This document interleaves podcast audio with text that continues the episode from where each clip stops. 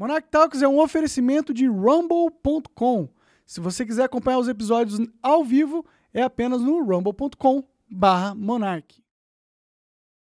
Então, obrigado por ter vindo aí. São duas pessoas que acompanham muito política pra caralho e, e gostam muito e têm muitas opiniões e vê as notícias e tal. E tá acontecendo coisas na política muito importantes agora, que é, ó, tipo, talvez uma guerra nuclear, talvez uma terceira guerra mundial, com certeza uma guerra fria, eu acho que isso é justo a gente falar, mas, porra, o mundo tá, em, tá indo pros frangalhos. Bom, bem-vindos, obrigado aí por terem vindo aí. Monarca, obrigado aí pelo convite. É sempre um prazer estar aqui contigo. É um prazer conhecer o Nilma aqui, debater com ele. Aliás, eu trouxe uma canequinha para você, ó. Presente para você, para você lembrar da, da- do debate nosso aqui. Poxa, agradeço. Mas não é um debate, pô, é uma Não é, conversa. não é debate, é uma conversa. Daí É uma serpente com compasso aqui? É, um, é o símbolo do anarcocapitalismo com uma cobrinha, né? Ah, o A e o. C de anarcocapitalismo e a... O Ouroboros.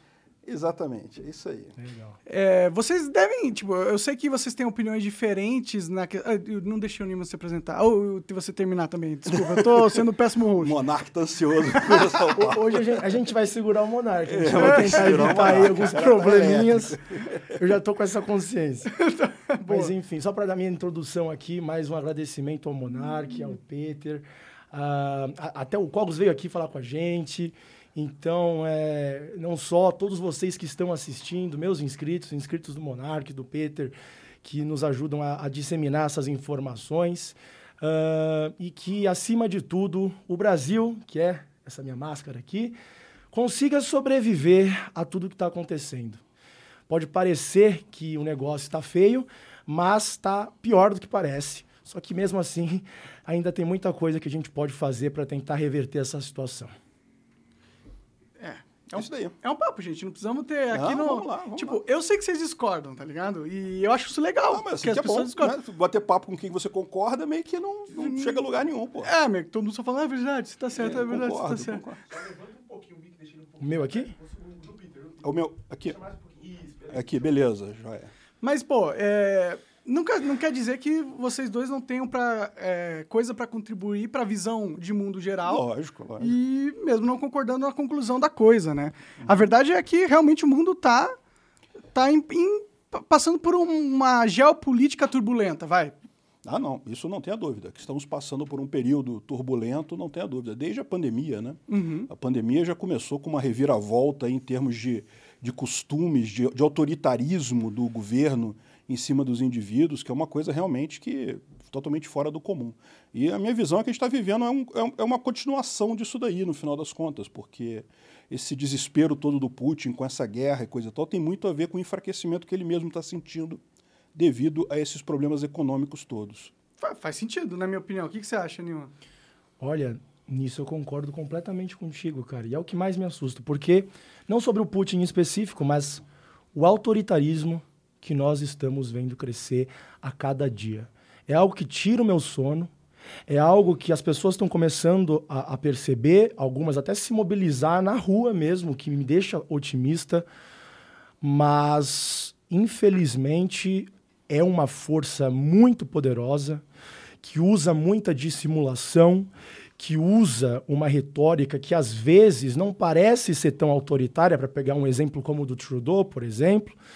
Então a gente tem que ter muita, muita, muita cautela nesse momento. Eu não tenho medo de falar com gente de qualquer espectro político. Na verdade, eu sempre vou tentar falar de- com todos os lados, porque é gravíssimo o que a gente está passando, certo?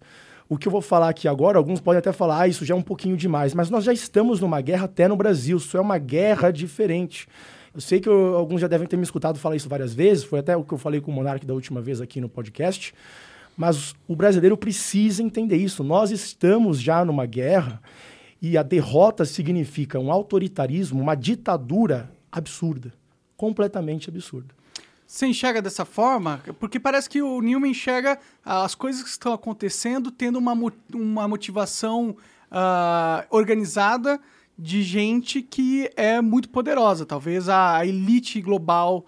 E talvez seja por isso que o nome é globalismo, né? Porque é uma elite global. É, eu tenho um problema com essa ideia de que existe uma elite globalista que cuida das coisas e coisas e tal, simplesmente porque essas pessoas não teriam capacidade de fazer isso. O que eu vejo que está acontecendo é um, é um fenômeno bem diferente. Eu, eu vejo a seguinte forma: a, a informação descentralizada e distribuída, a internet, o fato das pessoas trocarem ideias entre si, isso representou um desafio para essa turma que está no poder hoje, para os socialistas que estão no poder hoje. O pessoal realmente sentiu acuado. Então, o que a gente está vendo, esse autoritarismo todo, eu concordo, existe um, um, um crescimento do, do, autoritarismo no mundo, a gente está vendo isso, na verdade, é uma, uma reação dessas pessoas. Né? Essas pessoas estavam vendo que é, é, a população em si já não, não, obedece à televisão, já não leva tanto em consideração o que é colocado em, em TV tradicional, em mídia tradicional, que sempre foi o que eles usaram para manter a população, digamos, controlada. Não obediente, gado, né? né? É, eles, não, eles não têm problema com pessoas pensarem diferentes. O problema é que eles querem que o pessoal fique controladinho, fique quietinho. Isso que eles perderam. Eles perderam esse controle sobre o pessoal, né? Coisa de 10 anos atrás, 2010, 2005, 2010, você todo mundo. Eh, eu, eu já me considerava eh, eh, um defensor do Estado mínimo, uma pessoa de direita, mas eu, a impressão que eu tinha, eu olhava para o mundo e falava, pô, caramba, eu sou exceção da exceção, não tem mais ninguém, todo mundo é de esquerda, todo mundo é socialista no Brasil. E, e eu imagino que muita gente se sentia assim. Por quê? Porque você não se vê representado na televisão, no, na mídia, nos jornais e coisa e tal. Quando começou essa coisa, essa revolução das redes sociais, do pessoal discutir política em rede social, que começou ali 2010, 2012, 2013 mais ou menos, pelo menos foi quando eu tomei contato com isso, né? É, aí você percebe que tem um monte de gente que pensa como você. Foi isso que esse pessoal perdeu. Então, eles perderam essa hegemonia do pensamento. Controle da narrativa. Exatamente. E aí, o que, que aconteceu? Quando veio a pandemia, quando veio o vírus, é, é, o que, que aconteceu? Eles, eles quiseram usar isso para retomar o controle. Aquele controle que eles sentiram que perderam, eles tentaram compensar com autoritarismo. Não, não, foi que, não é que tivesse um, um órgão centralizado mundial planejando. É idiotice pensar. Assim, desculpa, eu, eu, não quero usar esse termo. Deixa eu fazer o meu termo. Respeitar ideias. Para respeitar as ideias aqui, para não ficar. É, é, assim, é uma, é uma, é, é uma simplificação muito grande. Isso o que aconteceu é que você viu um monte de gente com o mesmo interesse, um monte de político que estava se sentindo acuado, um monte de político que estava sentindo que estava perdendo o poder e quis usar a pandemia para isso. É o que o Lula falou, você viu a frase do Lula? Ainda bem que a natureza criou esse vírus, não sei o que lá, para mostrar que precisa de Estado. Uhum. É, é, o que o Lula falou foi, é, ele externou o que muito político estava sentindo. Então, eu vejo dessa forma. Mas você não acha que o fato de existir uma, a, um grupo de pessoas e, que tem uma mesma mentalidade e, e tem o mesmo objetivo, é, você acha que a relação entre elas não pode ter uma coordenação? Não, eu, existo, eu, eu acredito que existam grupos que têm alguma coordenação. A questão é que você não consegue as duas coisas. Se você tem um grupo grande o suficiente para conseguir controlar o mundo todo, você já precisa ter uma estrutura monstruosa. Por exemplo, você pegar o Fórum Econômico Mundial lá do Klaus Schwab o cara existe, ele tem, existe lá, tem estrutura do cara. O cara bota lá, ele botou lá o negócio do reset mundial, né, o grande reset econômico, aquelas coisas todas. E, e ele fala abertamente isso, ele não está escondendo de ninguém, não. Ele tem um monte de gente ligada a ele. O, o Trudeau é um cara, o, o, Macron é um cara. Agora, o que eu acho que é uma ilusão é achar que essas pessoas são mandadas pelo cara do Klaus Schwab, que o Klaus Schwab. Ou outras pessoas falam que é o Jorge Soros, enfim, o pessoal fica é, ah, não, vai, o Macron faz isso daqui. Não, não é assim que funciona, entendeu? Eles não têm esse poder todo. O que acontece é, eles são um grupo de influência. Eles têm influência no mundo? Têm influência no mundo. Eles podem mandar no mundo? Não, não podem. O que, que, você acha disso? É, é, eu concordo que é meio difícil uma organização uh, conseguir realmente controlar o mundo todo, né? Mas eu não concordo que não exista alguém tentando. Que, Bom, como que você vê? O discurso do do, do Peter, para ser bem sincero, demonstra um desconhecimento histórico. Porque esse tipo de iniciativa já existe há séculos. Nós não estamos falando só do Fórum Econômico Mundial. Na verdade, ele deriva de outros projetos cujo objetivo era a formalização de um governo único mundial, ou, no mínimo, uma forma, um sistema político-econômico ao redor do mundo onde as nações são dissolvidas, onde a soberania dos países já não existe, e, pelo contrário, órgãos transnacionais, como um exemplo é a ONU, mas para pegar um caso ainda mais esdrúxulo, que muito libertário eu sei que não gosta, OMS, certo? Você vê há séculos diversos intelectuais que não só acreditavam que um governo mundial era necessário, como lutaram para isso, certo? Isso aqui não é uma conspiração, isso aqui não é uma, uma ignorância, pelo contrário. Né? É, eu poderia pegar diversos exemplos ao longo dos séculos de diversos, nem só intelectuais, mas até bilionários. Quando falam-se em, em, em, Rockefeller, por exemplo, as pessoas já falam, ah, Rockefeller, lá vem lá o cara fazendo, uh, jogando uma teoria da conspiração. Por quê? Porque realmente existem agentes infiltrados que chegam e ficam jogando aquele monte de narrativa esquizofrênica do David Icke, que chega e fala dos lagartos e não sei o quê. Não, não, não, não. Vamos nos ater aos fatos concretos. E quando nós fazemos isso, nós vemos os próprios, o próprio David Rockefeller, que chegou e falou: é, se você quer me culpar em querer fazer um governo único mundial, eu então sou culpado não, não mas isso. olha só, é, querer fazer um governo mundial, essa ideia sempre existiu. Sempre existiu, sempre existiu, e é um projeto que eles lutam até o momento atual. Não, e se você parar para pensar, é uma coisa que vem acontecendo, sim, né? sim. A, a, ONU, por mais que ela não tenha jurisdição sobre o mundo, ela foi criada num contexto realmente de você é, é, ter algum alguma coordenação mundial entre os países. Ainda é uma coisa em termos de tratado, não é nada que seja coercitivo, né? A ONU ela não pode impor a vontade dela sobre as, os diversos países, mas essa ideia de ter governo mundial sempre teve mesmo, porque o pessoal é, é parte do princípio que, poxa, você tem um país, tem a Constituição, por que não fazer isso mundialmente, né? Eu acho que é uma ideia errada, mas assim, o, a questão que você fala é assim, é, existe pessoas que defendem essa ideia? Existem, eu não tenho dúvida disso. E elas são Agora, poderosas? Algumas pessoas podem ter, ter algum poder? Pode. Elas têm poder de mandar, de impor isso? Não, não tem. Não, com certeza eles não conseguem impor nada. E eu acho assim, difícil de conseguirem. Tentam... Eu acho difícil conseguir, tá? Porque o que acontece, na verdade, é o seguinte: para você impor um poder centralizado, você vai ter que tirar poder dos países. E hoje em Mas dia. Não é isso que eles estão fazendo? é exatamente isso que eles estão fazendo. Não, eu sei, mas eles não vão conseguir fazer isso. Ah, tá. Mas eles não estão conseguindo. Não, não estão conseguindo. O que, que eles estão fazendo? O que, que, que, eles avançaram nessa técnica? É só você ver no Canadá. Bloquearam a conta de qualquer pessoa que doou. Uma decisão do Trudeau. Uma decisão do Trudeau. Que é não foi uma decisão do. É, que é controlado praticamente pelo Klaus ah, Schwab. Ah, bom, aí, aí é que nós temos o problema, entendeu? Eu não acredito que, que, o Klaus Schwab tenha a capacidade. Ele bom, pode ter influenciado o Trudeau? Pode. É, ele mandou o Trudeau, Trudeau, vai lá e faz isso. Sim. Não, não fez. Sabe por quê? Hum. É muito fácil você fazer isso com um político. Muito fácil. Muito fácil. Por isso que a maioria dos políticos são marionetes. Como que faz isso com um político? Como que faz isso? É. Você pega um político degenerado, pedófilo, filma ele transando com uma criança, pronto. Você tem Jeffrey Epstein.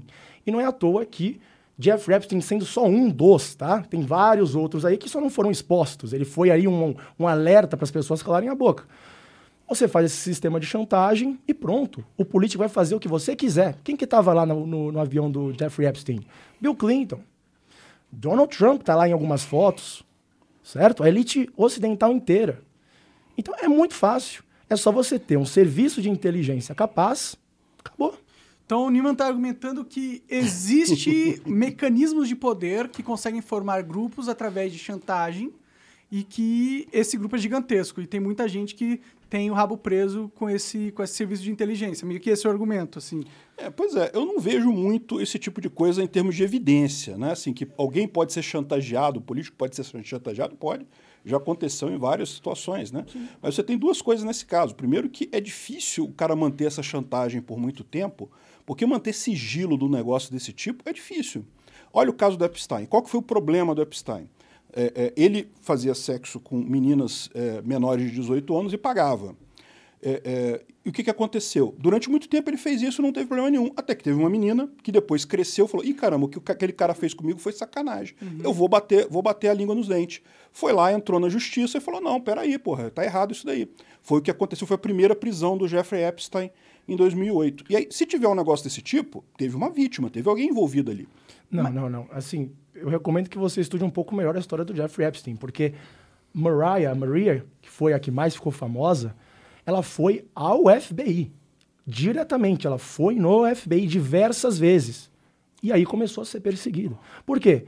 Porque os próprios diretores do FBI faziam parte desse sistema de chantagens, certo? Ué, mas aqui... então se ela foi no FBI e o FBI estava no esquema, eles não iam fazer nada. É o que eu digo. Ela, então... ela conseguiu botar a boca no trombone, ela conseguiu. Talvez o Jeff Epstein pisou no calo de alguém que ele não devia pisar. Sim, foi, foi exatamente isso. A questão é: não existem mais casos porque, bom, você vê as. Não vou falar polícias aqui no Brasil, mas lá fora, com certeza, o próprio FBI ele não fez nada em relação a isso. Então, chegar e falar que não existem evidências para esse tipo de esquema, Olha não só, faz sentido nenhum. O FBI não é uma coisa monolítica. Eu, é lógico, eu sei que o FBI, inclusive a gente tem visto algumas ações aí fortemente favoráveis aos democratas, como eu acho que a Polícia Federal aqui no Brasil acaba tendo uma orientação, a polícia acaba tendo uma tendência. Mas é uma ilusão você achar que todo mundo lá dentro está no... É impossível esse tipo de coisa. Ah, sim. Você vai ter alguém lá que vai olhar para aquele troço e falar, não, peraí, isso aqui tá errado, pô, isso aqui não pode. Mas Ou... você não precisa controlar todo mundo. Você só precisa controlar as cabeças. Exato. E, e com, como as cabeças não, chegam no pescoço? É exatamente o que eu estou falando não dá para controlar. Só controlar. Esse tipo de coisa, de chantagem, não dá só controlando as cabeças, porque basta alguém abrir a boca para quebrar a chantagem.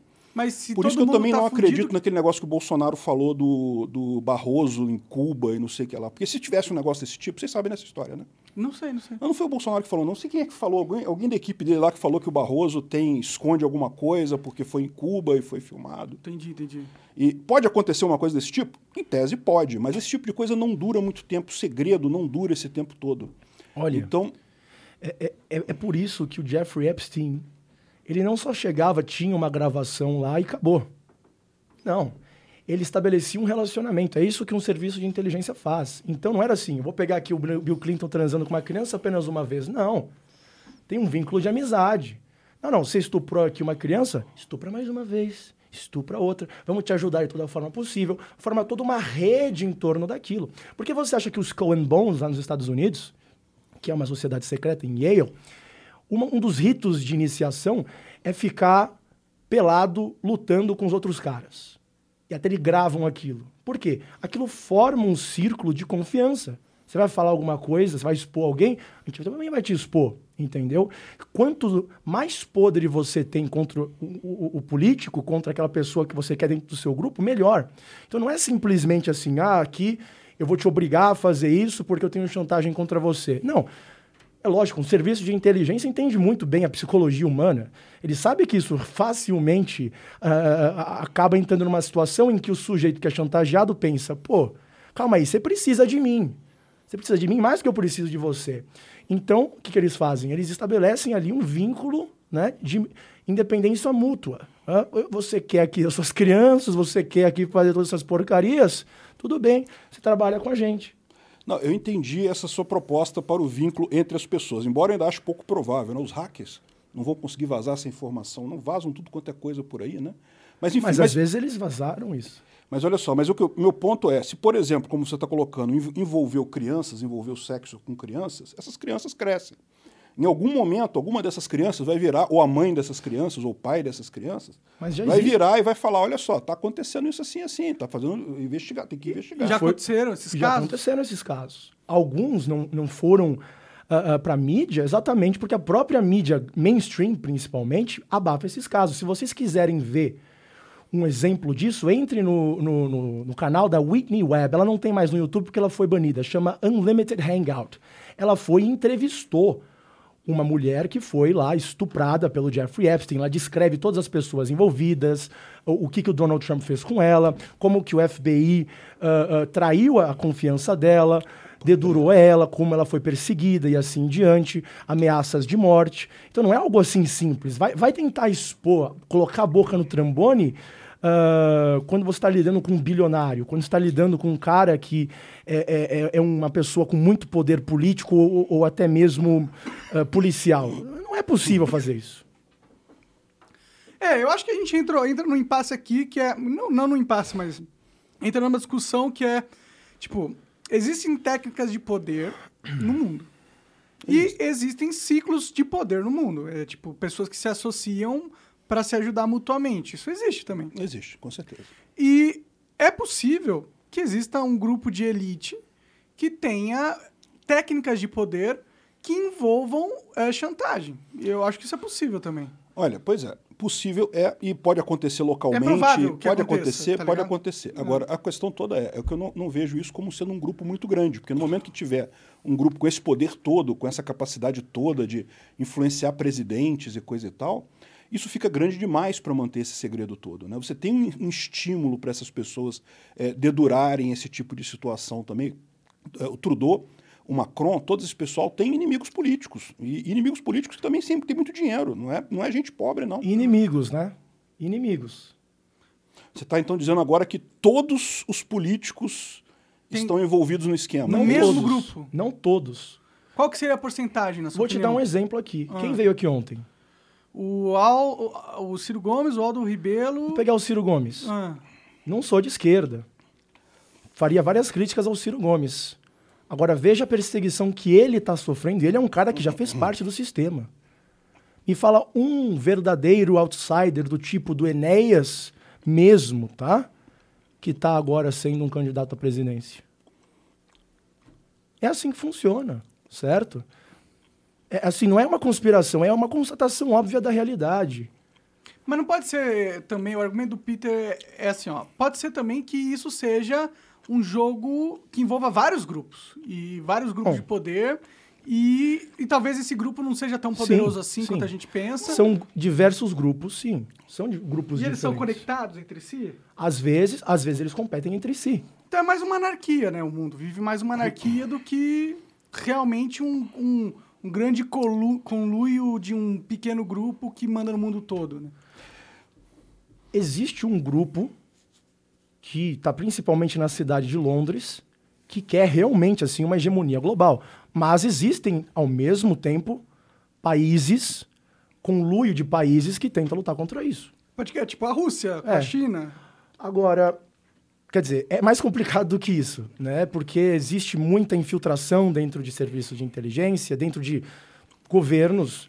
Agora, uma coisa é certa: ahn, nós temos sim uma ameaça real em que certas organizações, políticos, empresários que querem realmente um controle, se não global, em, na maior parte dos países. E, no meu ver, não é nem a questão regional, não é só ah, o mundo inteiro que eles querem controlar. É o quanto eles querem entrar dentro da nossa vida. Se você observar o que eles querem fazer na tal cidade inteligente, o que eles querem fazer com os nossos dados, o que eles querem fazer com esses projetos transhumanistas, olha, mesmo se eles não conseguirem fazer tudo isso ao redor do mundo, se eles conseguirem só lá na Europa, só no Brasil, aquilo já é uma distopia que, honestamente, eu preferiria morrer do que viver, daquela forma. É a maior ausência que eu consigo pensar, não só de liberdade, mas de autonomia do pensamento. Que que eu... Olha, eu, eu não sei não, viu? Eu acho que esse negócio... Eu posso falar um negócio antes do Enéas? Claro. Porque eu conheci o Enéas. É mesmo? Eu conheci pessoalmente ele. Quando, quando foi a, a primeira candidatura dele em 89, né? Estava estudando no FRJ. E aí eu e o pessoal lá... Na época, a novidade não é de eleição, não é de eleição para presidente. Era a primeira eleição depois da, do, do período militar, né? E aí eu e uns amigos da faculdade, a gente começou a colecionar adesivo dos políticos, né? Tinha, tinha, época- tinha uns 30 candidatos a presidente naquela, naquela eleição. E o, o grande prêmio era o do Enéas, é lógico, que era difícil de achar pra caramba. Ah, né? é? Ele lá. E daí eu, aí eu descobri onde é que era o, o- o comitê central do Enéas, era ali na- no centro do Rio de Janeiro. Eu fui lá conversar com o cara, pedi o adesivo, comprar o adesivo, era vendido, mas falei, tudo bem, compro e tal. E eu cheguei lá e ele estava dando entrevista para Veja. A repórter da Veja estava dando entrevista para ele. Aí ele, ele me chamou também, botou assim, não, você me apoia? Eu falei, apoio, né? Eu falei, o quê, né? Ia falar assim, eu vim aqui só pelo adesivo, que eu tô colecionando. Agora, é aquele negócio, o cara é um cara inteligente, mas assim, ele, eu não sei se o pessoal, se ele tem essa capacidade. Ele virou meio que uma lenda aqui no Brasil, Virou. entendeu? Eu, eu- eu não sei se o pessoal te- tem noção disso, o pessoal mais novo hoje. É que ele era muito inteligente, né? Não, ele era inteligente, não Sim, tenha dúvida. sim. Ele tinha uma, uma boa capacidade, coisa e tal, mas assim, mas é, ele não tinha chance nenhuma, ele nunca teve, né? Nunca teve influência política nenhuma naquela época. né? Ah, sim, tá tendo agora, né? Tá tendo agora, depois de. Engraçado. Que coisa curiosa É, isso, né? né? Como é que foi um marketing que foi feito lá atrás que realmente fez uma diferença enorme. Mas, agora qual que era a pergunta mesmo que eu me perdi? Ah, não, a gente tava discutindo sobre ah, se é realmente um grupo grande que, ou vários grupos. Ah, é, o que eu, o que eu só, acho. Tem, tem disputa no mundo. Não- e- O fato de ter disputa impede que tenha esse controle enorme. Ah, lembrei, negócio do transhumanismo, das inovações tecnológicas. Né? E a minha posição sobre isso é o seguinte, cara, tecnologia não tem lado, não. Tecnologia pode servir para o narcocapitalismo da mesma forma que pode servir para o autoritarismo. É verdade. É um, é um, é uma- é um futuro assustador quando você olha para ele, negócio de botar chip no cérebro e não sei o que lá. É, é assustador, mas... Mas será que Cara, é o futuro ou é o presente já? Esse que eu acho que é a- o argumento do Newman. Já aconteceu, é, através da tecnologia, uma distopia um do uso controle dela. quase total das pessoas. Olha, quase total, eu acho que é muito, falar muito, entendeu? No fundo, é muito difícil controlar um mundo de verdade, tá ligado? Mas é, que tem um controle forte que tá aumentando, eu acho que isso aí é inegável, na minha opinião. Não, pois é, é, o que eu falo. É, é, A tecnologia, o que ela faz é diminuir o custo da informação. O custo da informação está ficando cada vez mais barato. Inclusive, o motivo pelo qual eu acredito que eh, a gente está indo para um anarcocapitalismo é por isso. Porque eu reconheço que quando ela cai o custo da informação, ela também facilita um, um governador, um presidente, uma, uma pessoa que tenha poder controlar a população. Isso é verdade, também, também ajuda, né? O custo de administração, que se diz, também diminui pra caramba. É, aí as pessoas podem centralizar o poder da mídia num- numa mão só. Num- exatamente, é- em tese. Eu concordo que a tecnologia ela é essencialmente neutra. Agora, o ponto é, quem está controlando e vai continuar a controlar essas tecnologias? São os indivíduos? Esse acesso é democrático? Não. O acesso à tecnologia pode ser, mas o controle sobre os dados, a transpa- transparência nos algoritmos, não. Não, pelo contrário nunca foi tão obscuro assim. Acho que na Idade Média tinha mais transparência nos escritos alquímicos do que hoje em dia tem sobre esses. Não, peraí, você está confundindo informação com rede social. Rede social, não tenha dúvida, ela tem uma, uma participação grande nisso daí, né? É, o quê? YouTube, coisa e tal. Não, no controle, você diz? Não, Participação? é, é, é, eu estou falando de informação barata. Ah, na, tá. E aí, ou seja, a, informação, a troca de informação hoje está muito mais barata entre as pessoas. Sim. E ele está ele tá Muito levando. mais acessível pra gente conversar com gente longe. Não só mais pessoa. barata, mas abrangente também. Aí está colocando que tem os algoritmos lá do YouTube. Isso aí é algoritmo de rede social. A rede social tem isso mesmo, lá no Facebook, coisa e tal. Depende, é, é o YouTube, aquele, aquele A eterno. questão é quem do... controla esses algoritmos. Não, mas o que eu estou falando para você, o que importa não é isso, não é o YouTube, não- isso não importa. O que importa é a informação. E a informação, ela parte por isso daí, independente de rede social. Mas Aqui é no muito através Brasil- de rede social, né? Aqui no. Brasil, o, o maior fenômeno que tem aqui é o WhatsApp. O WhatsApp não tem algoritmo nenhum. O, o- o WhatsApp, você tem. entra no, no, no, no- no grupo, todo mundo que falar no grupo, você vai ver ali, vai. Assim, não tem nenhum algoritmo de seleção de mensagem. De seleção de mensagem, Não, de priorização. Você sabe que você não pode mandar para uma quantidade maior que não sei quantas pessoas fizeram isso por conta de uma motivação política, certo? Não só. Não, você pode pegar o WhatsApp porque, entre aspas, não tem um algoritmo de recomendação. Mas o ponto mais importante é, mesmo no WhatsApp, onde a distribuição é direta, onde ficam essas mensagens? Elas são criptografadas, É né? né? Criptografadas. Você acha que é uma mentira a Criptografadas. Ah, pelo amor do, de do Deus. WhatsApp? Eu, con- eu acredito mais no Papai Noel, né? Porque é fácil quebrar, então, a criptografia, se eu quiser. Se você é o governo americano. Ah, aí é fácil quebrar qualquer coisa, né? ah, Olha, eu não sei não, tá? Não sei se vocês sabem como é que esses algoritmos de criptografia são feitos, mas eles têm um processo que envolve a- a- o teste por vários matemáticos, né? Existem que geralmente estão na DARPA. Não, não, sim, a maior parte deles parte para o governo, mas agora para para pensar do ponto de vista do matemático. O cara, ele tem um incentivo enorme para quebrar o algoritmo do concorrente dele. Então, como é que funciona esse negócio de algoritmo? Você é um matemático, trabalha para o governo, trabalha numa instituição privada, trabalha onde, onde quiser. Você inventou um algoritmo de criptografia, você submete ele nesses congressos e as pessoas vão tentar quebrar. Os outros matemáticos vão tentar fazer criptoanálise, vão tentar identificar pontos fracos, fragilidade de chaves e coisa e tal. E o que acontece no final das contas é que os, os algoritmos que sobrevivem são os que acabam sendo adotados pela, eh, pela NSA e por outras aí. E né? se o governo obriga você a colocar um backdoor dentro do teu algoritmo para dar acesso ao governo? Olha, existia uma desconfiança sobre isso até no DS, se não me engano, que Eu lembro de notícias, os caras tentaram fazer isso com a Apple. Olha. E a Apple se recusou, deu uma se polêmica na época. fazer. Não, peraí, tem duas coisas aí. Uma coisa é backdoor no algoritmo, tá? Na software, criptografia. sistema. Outra é você botar o que eles queriam na, na Apple, é isso, que botava um, um algoritmo ali que a mensagem. é, é, Não é estranho eles quererem isso? Ah, não, com certeza. Não, olha só, é lógico que o governo quer isso. Aliás, tem uma, uma- uma lei na comunidade europeia querendo exatamente isso, que o WhatsApp não possa mais criptografar as mensagens. Né? E- Eles dão as governo, melhores. Oi? E quem controla o governo? Quem controla essas mensagens? Essa é a questão. Tipo, é que não existe vácuo de poder. A gente tá vendo com o Bolsonaro agora. A gente tá vendo agora. Não, não existe vácuo de poder, mas o poder pode ter vários níveis, pode estar no nível dos indivíduos também. Sim, mas hoje em dia no Brasil, quem que, que a gente observa com o vácuo de poder acontecendo? O STF tomou a frente e tá mandando tudo. Não, o STF tomou uma frente por aquele motivo que eu falei para vocês. A esquerda está desesperada no Brasil. Eles tinham, eles estavam direita, acostumados. Não é esquerda e direita. É só, que é é só você ver o direita? Ciro. É muito grande é só o grupo. você ver. É um establishment político, né? É o pessoal de Brasília que estava acostumado a fazer política ali. Eu concordo contigo. Mesmo o pessoal. que- que- Quem que, é, que é esquerda no Brasil? Vai até onde? Vai até o PSDB? O PSDB é esquerda também? O PMDB é esquerda também? O PT é esquerda. Pois é, dependendo da pessoa, vai dizer. Mas o que eu digo é isso, é justamente esse, é esse establishment político que eu estou chamando de esquerda, mas que concordo, você pode, dependendo da pessoa, pode ter visão diferente. Mas esse establishment está se sentindo atingido, entendeu? Sim, sim. E, e não, e não é nem pelo Bolsonaro, não. Ele está se sentindo atingido pelo fato dele não estar controlando a população. Ele, é, é, eles sempre tiveram aquele negócio que não, a gente controla isso daqui, né? É, na, na, na cabeça deles era para o Haddad ganhar em 2018. Ou então eles falaram assim, não, beleza, deixa o Bolsonaro ganhar, que ele vai quebrar, não vai conseguir, faz- não vai conseguir governar, não vai conseguir fazer as coisas. Tentaram fazer ele quebrar, inclusive. ah, tentaram, lógico, né? E se surpreenderam com a força dele, né? F- Inclusive foi por conta disso que soltaram o Lula, que liberaram todos os processos dele para ele, pra ele concorrer, porque viram que ninguém segurava o cara. Agora, rap- rapidinho, É uma pergunta. Você acha que os, o- os interesses geopolíticos dos americanos estão influenciando nessa esquerda?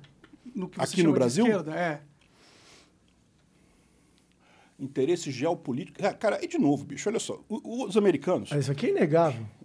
É inegável. Acho que não tem mais dúvida disso. Que alguém, alguém tem dúvida? Se alguém aí nos comentários tiver dúvida, pelo amor de Deus, considere ir fazer aí um, uma ajuda psiquiátrica, porque qualquer pessoa com bom senso enxerga ali de onde está vindo o dinheiro do PSOL. De onde está vindo o dinheiro do PSOL?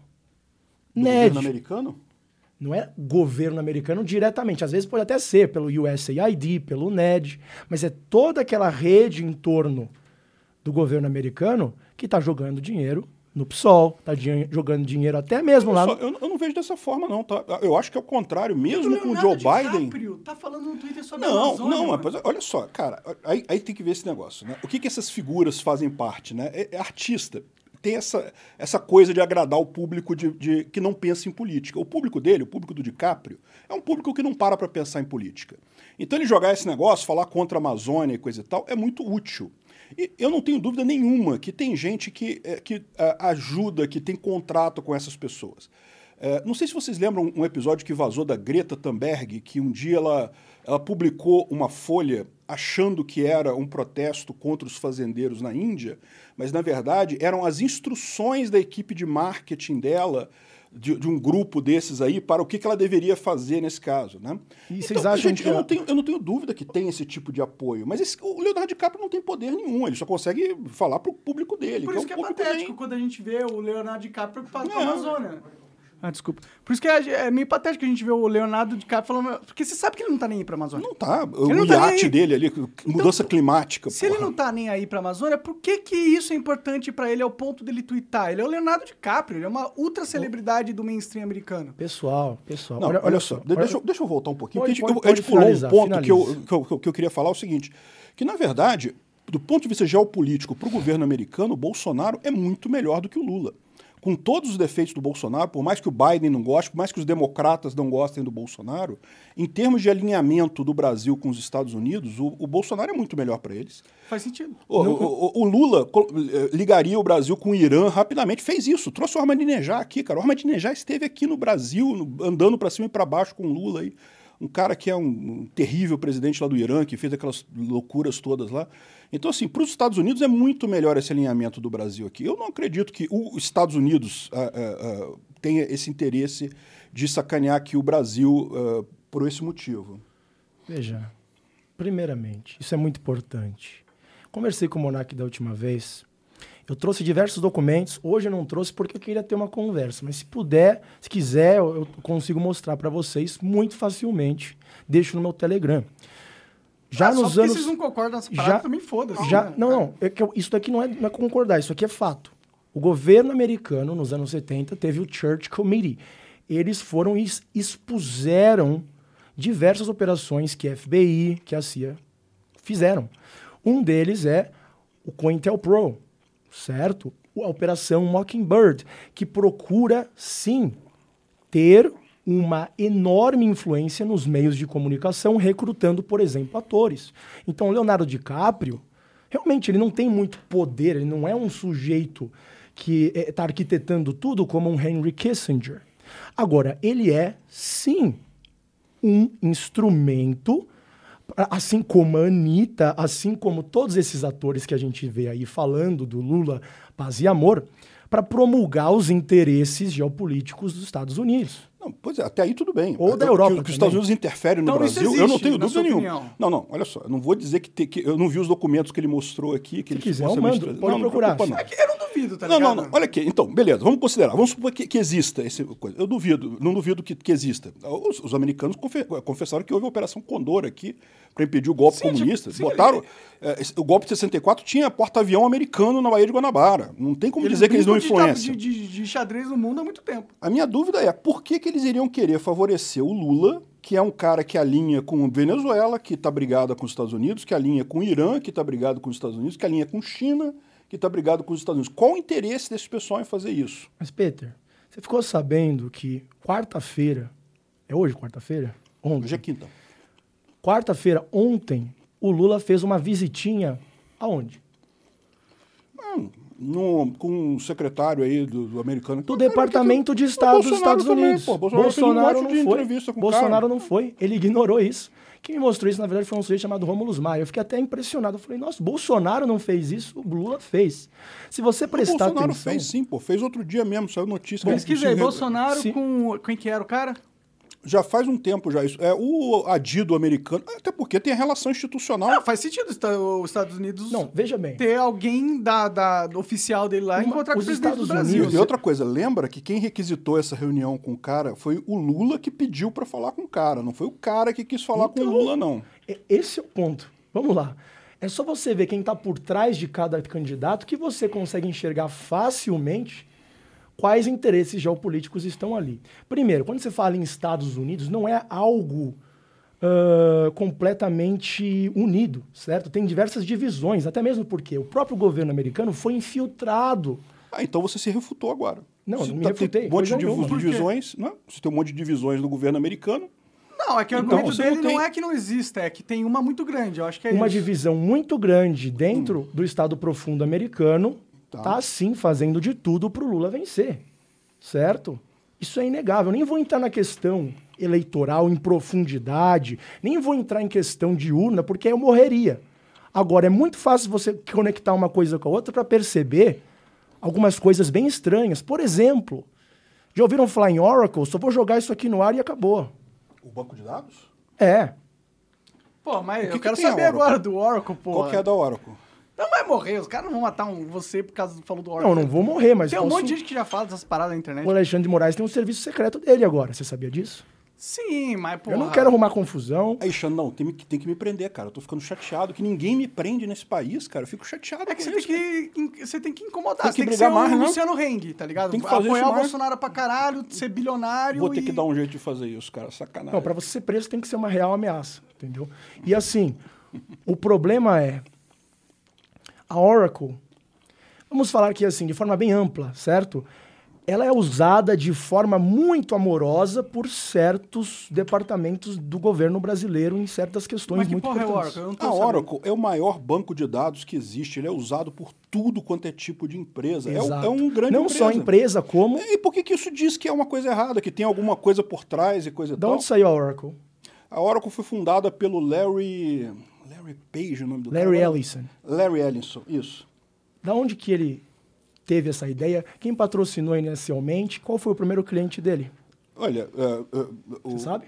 o primeiro cliente dele eu não sei quem foi, não. Foi a CIA. Mas o. Não, Pode ter sido. Agora, o cara, ele teve uma ideia, ele era um técnico de, de, de, de é, informática, e ele te, teve ideia muito bacana de banco de dados relacional, que realmente, se você, quem veio da época dos mainframes, como eu, eu comecei a programar em mainframe, coisa e tal. Bom, a questão é era a eleição brasileira. Né? Não estou falando nada demais aqui. Agora... Não, é que o argumento é, ó, qual que é o poder de uma database igual ao Oracle? Qual que é o poder que ela tem, essa database? Basicamente, uhum com uma inteligência artificial para fazer uh, uma, uma, um processamento da informação que ela coleta, você consegue determinar características de cada indivíduo através do seu comportamento na internet. Isso de dar um controle da mente. Tá, mas você está cada... assumindo que, que uh, o Oracle tem o controle de cada banco de dados Oracle no mundo. E não é assim. Mas não precisa ter. Cada empresa pode instalar o Oracle na empresa, pode usar o banco de dados ali, mas aquelas informações ficam ali, né? Sim, todo mundo usa. Você está dizendo então que tem um, um, um, um backdoor no Oracle não, que vai. Cara, se tivesse um negócio desse tipo. Mas não acho que é um backdoor, não. acho que é o propósito dele é esse, entendeu? É por, por que, que o Facebook ganha dinheiro pra caralho? Gente, banco de dados é uma, uma ferramenta que é usada em dezenas e dezenas de sistemas por aí. Sim, sim. Só que quando você coleta a informação Oracle... de todo mundo através do governo, você cria uma, um sample de, de, de dados que te dá muito poder. Tá, mas então não tem nada a ver com Oracle. Poderia ser um SQL Server do mesmo jeito, poderia ser um MySQL do mesmo jeito. O problema é a quantidade de informação que tem no Oracle. Então, esse é o problema. É. Não é o Oracle em si. O, o, não, Pedro, não é um banco Pedro, de dados. Vamos, banco de dados é, vamos, é então pro ponto, é, então. Vamos pro ponto que mais importa. Hum. Você deve conhecer um pouco sobre processadores, eu imagino. Alguma coisa. Certo? Você já ouviu falar em malware que existe em processadores? Que estão se tornando cada vez mais comuns. Em chips, né? Sim. Diretamente em chips. Principalmente da China. Não só, mas também. O que é uma ameaça para o Brasil. Mas não é só Lógico. da China. Não é só da China. Certo? Agora, você sabe que tem testes para pegar esse tipo de coisa? Não é fácil, mas é possível fazer. Tem um monte de teste que você faz para checar justamente, por exemplo, o cheque de estanqueidade de dados. Mas que você que bota isso? o computador ali, bota o chip ali, se o chip estiver entrando em contato com outro lugar e mandando um dado, você vai ver o dado saindo de algum lugar. Interessante isso. O dado tem que sair Pode... de algum lugar. Mas a maioria das pessoas é meio. Não, não sabe, não tem essa, essa, esse conhecimento que você tem. A maior tem, parte das pessoas. Eu não tinha, não. por exemplo. Você pois tem, é. por exemplo, a Intel Management Engine. Certo? Aquilo ali eu é um... não conheço. Não conhece? Não, a Intel eu conheço. Intel Management, Ma Management... Ma Management Engine. Ah, sim. Está é dentro isso? de cada processador da Intel. Hum. É uma caixa preta que né, a Intel usa ali, tem controle sobre cada aspecto da placa-mãe, sobre fluxo de dados, né? E ninguém exatamente sabe como funciona. Cara, eu, eu garanto para você, minha, minha área de origem é segurança da informação. Eu trabalhei minha vida inteira, minha vida profissional toda, fui fazendo teste de sistema, avaliação de sistema. Se tiver um negócio desse, vai ter alguém que vai descobrir, que vai botar isso na, na Já na descobriram, do já, já descobriram já. Quem que descobriu? Tem Mas então- vários. Tem um, um, um vídeo chamado God Unmode Unlocked, que estava numa conferência da Black Hat, que expõe exatamente isso, certo? Quem Eu não que vou. é Black Hat? É uma conferência. Conferência de hackers. Uma conferência de hackers, certo? Eu não vou entrar em muito detalhe, porque é realmente perigoso nesse período eleitoral, eu não quero causar problemas, enfim. A questão é, esses processadores estão em todos os lugares, estão nesse exato momento em várias localizações. Bom, que a Alexa ouve tudo que eu falo e tá mandando pro servidor da Amazon, eu tenho certeza. Não só para o servidor verdade. da Amazon, Isso é verdade. mas não só Chega da Amazon. estranho isso. É, não, não é estranho. A, a verdade é, dado dá, dá, dá dinheiro, dá poder, dá controle sobre as E pessoas. é comodidade também para as pessoas. A verdade é essa. Sim, só que as pessoas não precisam ah, entregar os seus dados para ter a comodidade, entendeu? Ou se precisam, elas teriam que ser ah, dar de forma ou remunerada, porque tem alguém ganhando dinheiro com seus dados e você está dando de graça para essa pessoa, ou você tinha que ter a, op- a- a opção de não ceder os seus dados. Você conhece a iniciativa da Web3, que está sendo muito falada por Já aí, falar, né? já vou falar. Então, uma das ideias que o pessoal tem é justamente essa, que os seus dados ficariam no seu dispositivo e que os sistemas lá, da, o banco de dados central, só teria os relacionamentos, mas não teria os seus dados diretamente. Então, por exemplo, quando você entra no Uber e pega, pede um carro, é muito útil o Uber lembrar quem você é, né, de onde é que você vai, para onde é que você vai normalmente. Então, mas só que isso aí tudo você vai ter no seu celular, você não teria isso compartilhado lá com o Uber, ele faria isso aqui. Agora, a- aquele negócio. Se você desconfia de todo o hardware, de tudo que acontece, aí realmente chega um ponto que não tem o que fazer, né? Bom, de verdade, a gente Mas já é o- entregou a nossa esse- liberdade de bandeja. É, é por isso que a China tem uma iniciativa nacional de desenvolvimento dessas tecnologias. Porque eles entendem o poder geopolítico que existe ali. Agora, o Mas- mas é Brasil. o que eu falo, esse chip, você descobre esse tipo de coisa.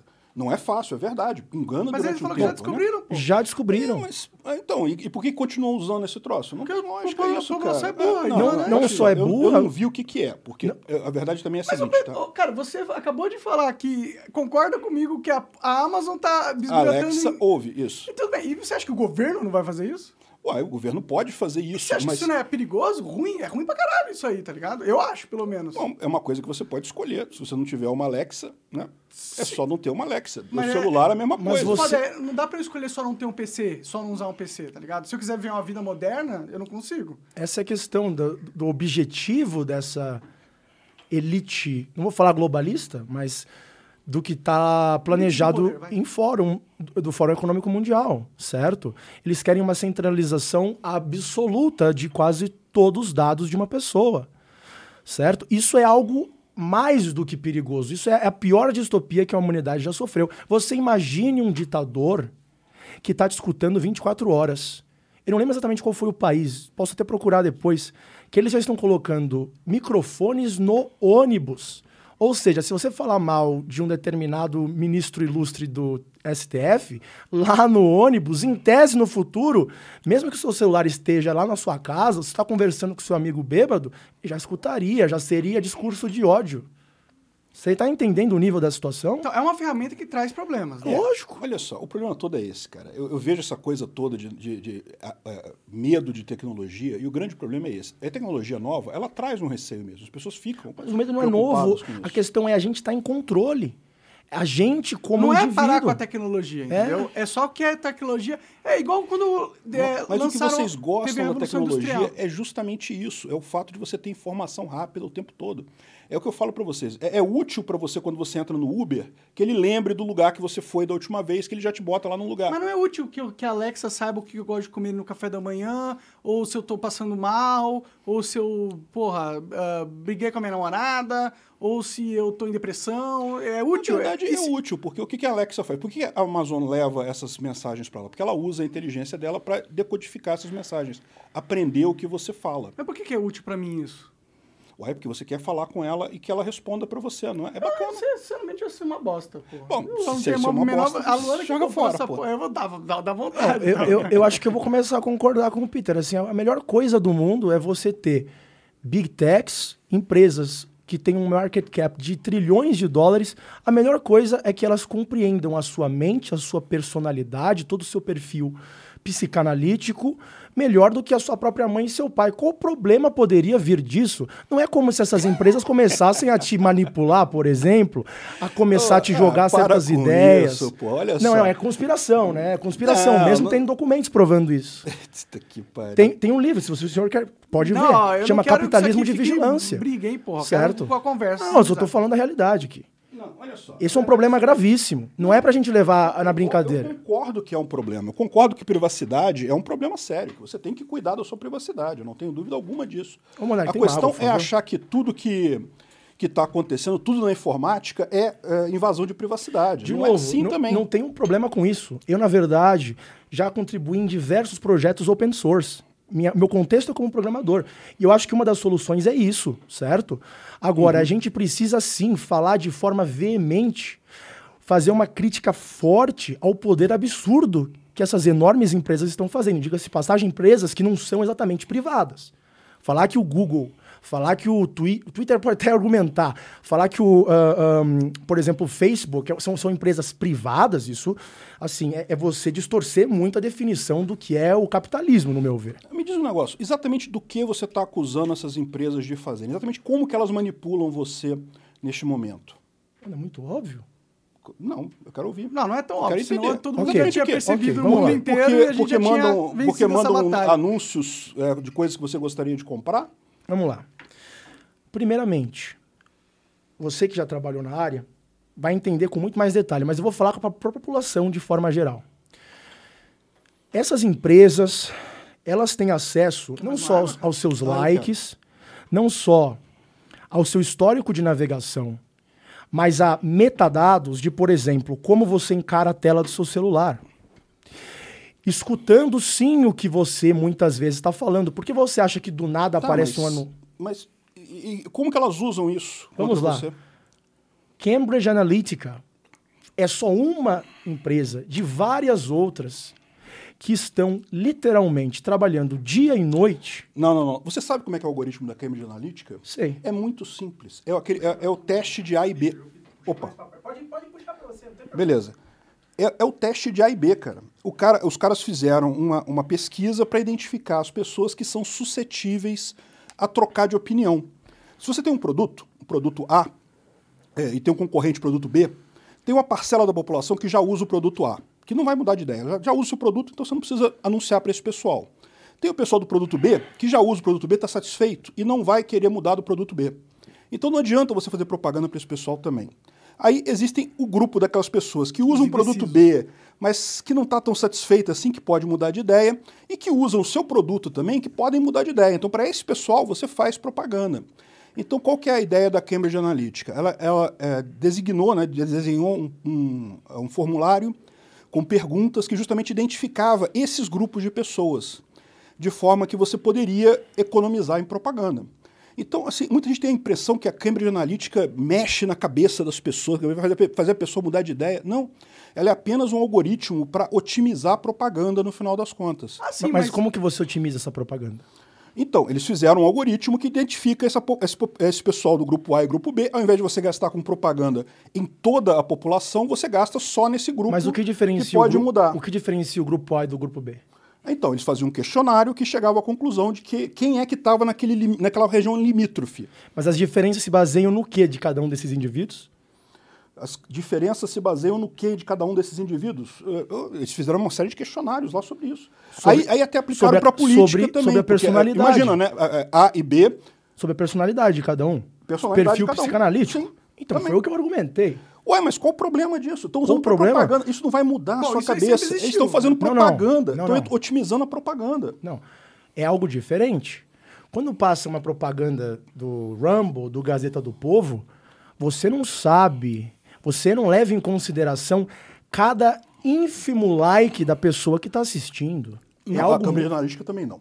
Ela até A vazou Cambridge- dados, não, mas ela... ela... a Cambridge- por perguntas, ela Foi ela por perguntas, foi. A Cambridge Analytica eu só peguei como um exemplo. Agora, o Facebook, eu preciso aqui escancarar o óbvio. O Google, eu preciso escancarar o óbvio. Eles pegam cada ínfimo uso no seu celular.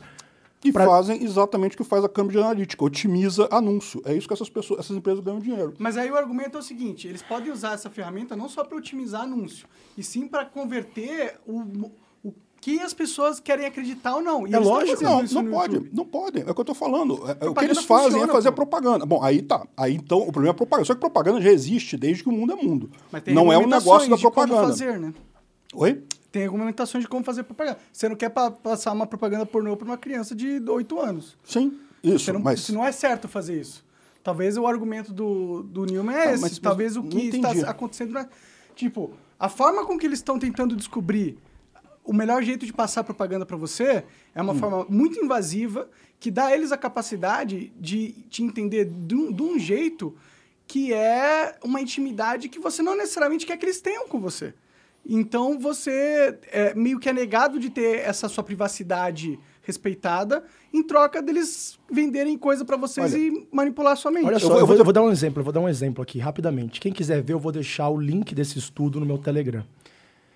Já é possível, com o uso de dispositivo VR, você prever com uma precisão bem considerável diversos distúrbios psiquiátricos com base no movimento ocular. Certo? O problema é que isso é bom, né? É bom. Tem uma vantagem. Agora, imagine um governo autoritário que tem esses dados.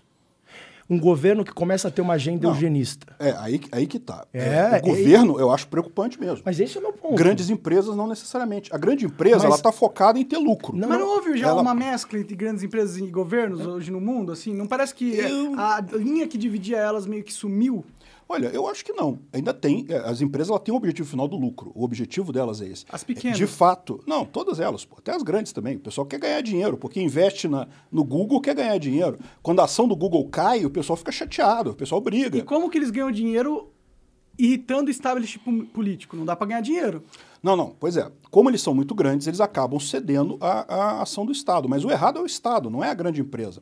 A grande empresa, é, é, na, na ideia dela, é- é- o objetivo é ganhar dinheiro, não tem nada de errado. O Google, ele tem um monopólio pela qualidade. Ele realmente é- é- entrega algo muito positivo para as pessoas. Tanto que ele tirou o monopólio que era do Yahoo, né? O Yahoo Mas isso foi anos atrás, né? foi bastante tempo atrás, é Eles podem ter sido cooptados por um governo, né? Pois é, mas aí é que, o, o problema nesse caso é o governo. É o que eu falo sempre. Mas quem o que- governo é que está por trás disso. Mas daí. quem que tá por trás do governo? Essa é a questão. Tipo, você acha que o Não, quem tá o por trás governo é, a coisa ruim. é a O população governo que é tá o por erro. trás? Não, não, o governo é a coisa ruim. Então. Porque o governo tem o, o, a- o monopólio da violência. É isso que não pode acontecer. Se você tiver entidades de organização voluntárias na sociedade, se as pessoas se agrupam a uma, a uma organização sem ser de forma coercitiva, sem ser obrigado, você acaba com esse problema. Porque no momento que um governo começar a te espionar muito, ou começar a usar coisas contra você, você troca a sua agência de segurança, vai para outro governo, escolhe outro governo. Mas é possível tirar é, o monopólio da, da violência sem ser na violência? É possível. Pela economia. Essa é a minha visão. Entendi. Ô, Entendi. Peter, é assim, Econo- é, violência é caro. Violência custa caro. eu não me defino como libertário, certo? Mas eu imagino que você, me dando essa caneca, acredita nos princípios do livre mercado, certo? Perfeitamente. Com base nisso, você realmente acha que o Google tem o tamanho que tem por conta da qualidade do serviço que eles provêm? Ah, eu não tenho dúvida nenhuma disso. Eles têm ah, o algoritmo do, do cara do Google, do- da dupla lá que criou o Google, é fantástico. Cara, eu prefiro o Bing. O- eu prefiro o Bing, não, aquele lá, qual que é o nome? Você pode dizer que agora. DuckDuckGo. É, mas o DuckDuckGo você viu que também cedeu para o governo agora, né? É também tá, tá censurando, tá fazendo a É, coisa a verdade toda. é que numa Começou a crescer, cede, né? o governo Não começa não a, a coisar. Pois é. É. Não, o que eu tô falando é o seguinte: o algoritmo do Google é sensacional. A ideia, o paper original dele é, é fantástico. Tanto que o Yahoo morreu na época. O Yahoo era, já tinha uma otimização enorme é, é, e acabou. Só que a bomba atômica é sensacional também. Só que ela pode ser usada para o bem ou para o mal. Ah, a questão é, o Google está é, agindo como uma empresa que tem os interesses da maioria em mente ou está agindo com os interesses de poucas pessoas com poder? A primeira coisa que a gente tem que destacar. Até concordo que o algoritmo do Google nos primórdios era uma coisa absurda em relação aos competidores. Mas, primeiro, já ali existia uma interferência do Estado americano. A gente sabe disso. Como que era? O? Sergey Brin e o outro que eu esqueci o nome agora, eles já trabalhavam ali em certos projetos com o governo, mas não só. O principal, o principal mesmo é que a gente tem que destacar. Eu não estou falando do Google dos primórdios, eu estou falando do Google atual. Esse tamanho que ele tem, o market cap que ele tem agora, isso é consequência da produtividade, da qualidade do serviço que eles dão? Pô, a qualidade do YouTube parte, tá uma sim. merda. É, pois é, à medida que. É por isso que o Rumble está tá tendo chance, por isso que o Verdade, Rumble está crescendo. isso é verdade. Por isso que o Odyssey está crescendo. Então, é exatamente isso. Quando uma empresa privada começa a prestar um serviço merda, o mercado justamente se ajusta, né? Começa a surgir, dar oportunidade para outras. Mas o mercado não está se ajustando. Não, isso leva um Talvez não tempo. seja né? rápido, Não, é, não é uma coisa imediata, mas é, é o que está acontecendo. Vai acontecer em algum momento. O problema todo é esse. O governo ele vai sempre tentar interferir, não tenha dúvida. Os caras é, é, querem, até porque, como eu falei, pelo desespero deles nessa era da informação descentralizada, eles vão querer porque quer controlar a informação de qualquer jeito. Então vocês concordam, pô. A questão é, você atribui o porquê do governo fazer isso a uma coisa e ele atribui a outra. Mas a Não, verdade é, o não, governo não, tá fudendo não, a gente, junto com as empresas. Que o governo está fudendo a gente, eu concordo. Junto a questão toda é, é que não existe uma, uma, uma, ah, uma entidade por trás gerenciando essa coisa toda. Isso é que eu discordo. O que tem, o que Existe você uma tem, hierarquia de poder, né? Isso existe. até o governo. O governo é uma hierarquia de poder. Não, mas existe uma hierarquia a mais em cima da hierarquia governamental. Esse é o ponto. Eu discordo. Po- Grupos de influência, pode ter grupos de influência. Hierarquia, não, não tem. Eu acho que um bilionário tem mais poder que um presidente. Depende Dependendo do do, país, depende do bilionário. Entendi, entendi. Mas mesmo nesse caso, é, é, é, não tem o poder da violência. E é por isso que você vê que o governo. Por isso que é, é desproporcional. É por isso que o governo é, é, o ruim dessa história. Entendi. É porque ele tem um monopólio da violência. O milionário pode é ser um milionário. E olha o que o Putin fez no, quando ele assumiu o poder. Né? O Putin, vocês sabem, quando ele tomou o poder na, na Rússia, ele tomou o poder graças aos oligarcas. Né? Os oligarcas eram tudo amigo dele, aquele mafioso danado, aquele cara. Subiu ao poder. O que, que ele fez imediatamente? Fez uma busca para a corrupção um, um movimento, uma lava-jato lá da, da, da, Rússia. E teve um monte de gente, um monte de oligarca que foi preso, que foi pra cadeia, e fez show, botou o cara na cadeia ali, totalmente. É, é, aliás, eu, eu, fiz até uma comparação ruim, porque a Lava Jato, bem ou mal, teve, seguiu o devido processo legal e coisa e tal. Lá não, lá eles fizeram Mais ou menos, né? julgamento né? show é, e coisa e tal. essa informação. É bem contestável bom, isso. Mas o ponto é, lá foi muito pior. Lá foi muito mais. Botaram o cara numa cela na televisão e coisa e tal, foi mais, o cara. É, midiático o negócio. Exatamente. O cara era milionário. O cara era o cara que botou o Putin no poder. Era o Khodorkovsky, é isso o nome dele? Agora eu esqueci o nome dele. Era, era o grande magnata do, da, da indústria de petróleo na Rússia. Foi pra cadeia. O Putin botou o cara na cadeia. Sim, mas não é interessante que o processo político da Rússia foi comandado por oligarcas? É interessante. É interessante. Eu, eu, fiz até um vídeo sobre isso recentemente, porque o que, aconteceu lá na, na Rússia? Né? A, a, quando a União Soviética existia, não existia comércio. Você não tinha trocas voluntárias, as pessoas não faziam comércio. Era tudo provido pelo Estado. E aí, quando chegou no final da União Soviética, que o, o uh, Gorbachev começou a liberar a economia, quem foram as pessoas que começaram a fazer comércio. O cidadão comum achava errado aquilo, né? Ele tinha aquela propaganda dele que era errado fazer comércio, tudo tinha que ser feito no Estado e coisa e tal. Quem começou a fazer isso era o pessoal que já estava no mercado negro, porque já existia um mercado negro, sempre houve. E daí os, os, mafiosos do mercado negro que tomaram realmente conta da economia russa, até o Putin o Putin entrou e botou esse pessoal todo quietinho. Por quê? Porque o Putin sabe o princípio da cadeia lá dos mafiosos. Você chegou na cadeia, você bate no cara mais forte da cadeia, que você está liberado, você tá, ninguém vai mexer contigo. Foi o que ele fez. Ele chegou lá, prendeu o pessoal todo. É o que eu falo, o monopólio do uso da violência é que é o erro fundamental dessa história toda. É, ah, existe conluio entre governos e empresas? Existe, mas quem manda é o governo, porque o governo é que tem o monopólio do, da violência, é ele quem está errado. O que, que você acha, Nilma? Eu acho que é uma visão é, bem distante da realidade. Quero voltar ao Google. O Google jamais teria o sucesso que teve sem número um, o próprio governo americano. A maioria das tecnologias, Peter, o seu, qual que é o seu celular? É iPhone? É um iPhone. Eu também tenho um iPhone aqui. Isso aqui tem mais contribuição do Estado americano que a gente imagina. O Siri vem da onde? SRI, SRI, Stanford Research Institute, que recebe do governo americano bilhões de dólares. E a Apple só foi lá, adquiriu essa empresa, integrou aqui. É o mesmo com inúmeras outras tecnologias. Número um, a gente já tem isso. Google e diversas outras empresas dependem do Estado americano, colocando bilhões e bilhões de dólares todo ano em pesquisa e desenvolvimento. O, os Estados Unidos atual ainda fazem isso. A, a, mesma coisa com a China, a mesma coisa com os países europeus. Então, isso não é um processo natural de se desenvolver um Estado? Sim. Tem que ter tecnologia Sim. e muita empresa vai, não vai querer correr o risco de passar anos desenvolvendo uma tecnologia para não obter lucro no final das contas. Exatamente. Então, só o Estado meio que tanca fazer isso. Né? Exato. Né? Então, no meu ver... Não, Eu vejo que isso daí é uma situação mais de, de menor custo econômico.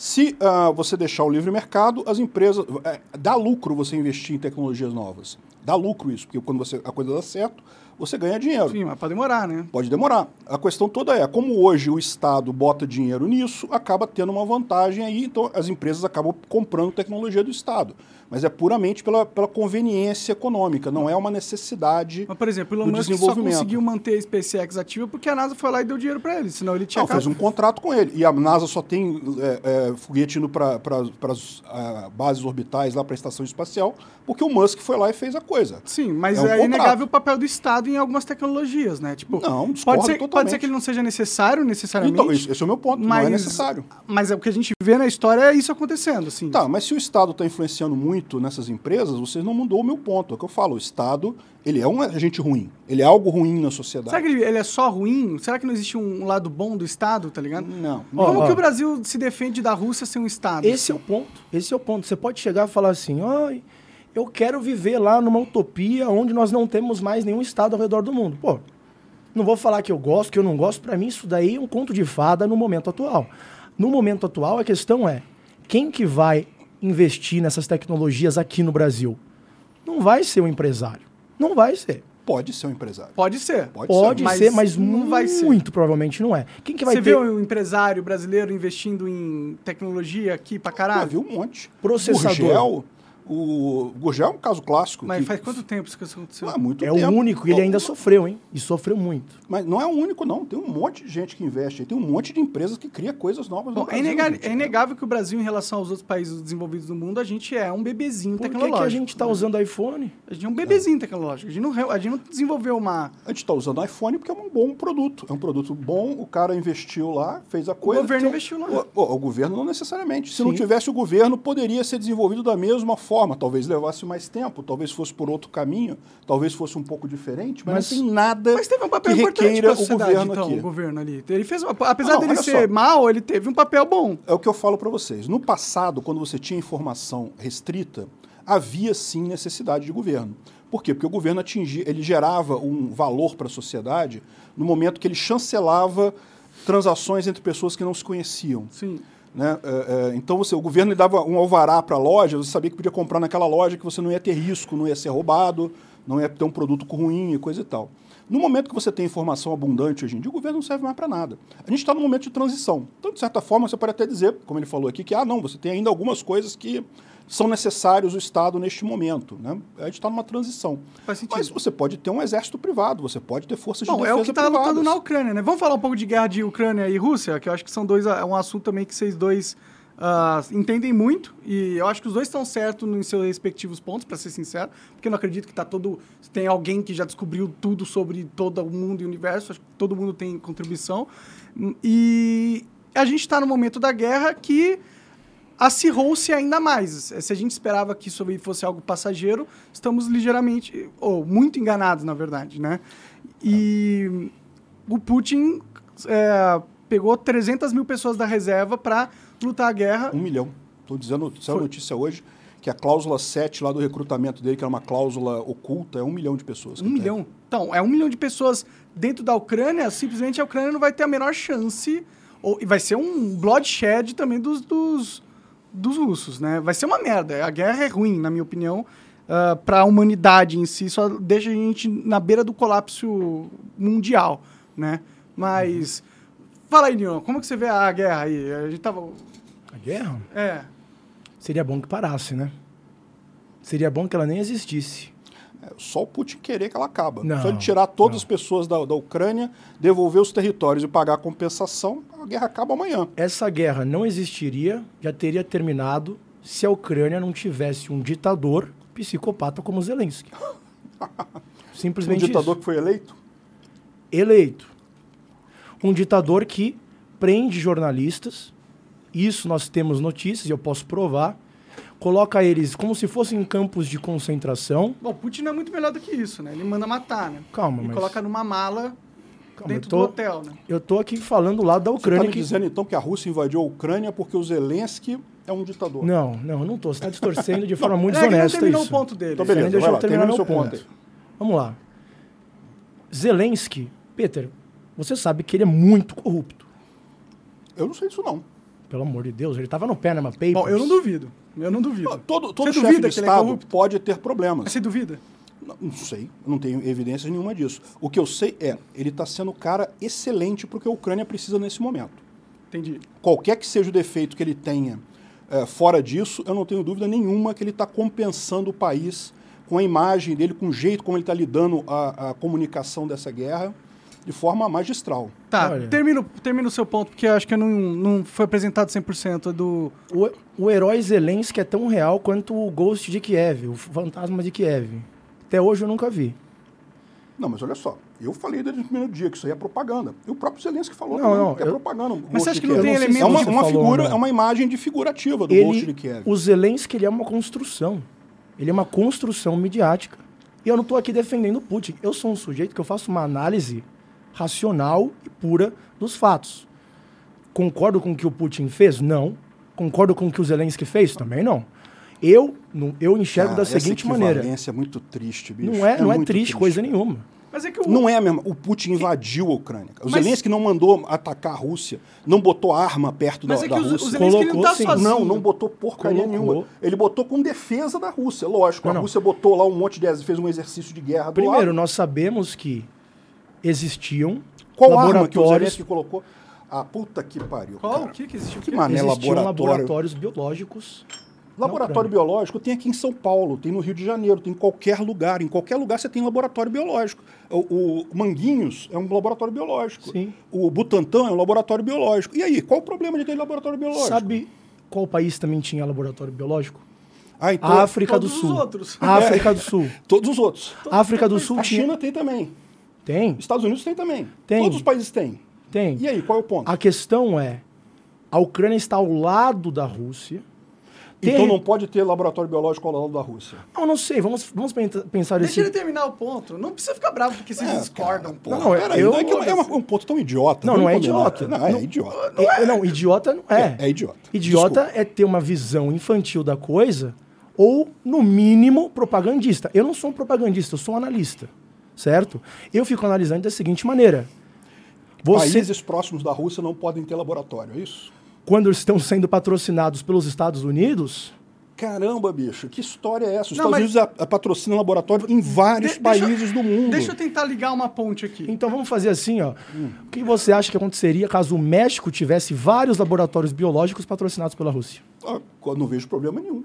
Não, mas peraí, Qual a gente, problema? aqui a gente não pode também ignorar que existe uma Ah, guerra Olha só, diplomática. o, o né? Butantan aqui tem financiamento chinês. Tem, não teve, não, fez, não fabricou a Coronavac? Verdade? Tem o, o, o Manguinhos, tem financiamento americano, tem financiamento de outros lugares também.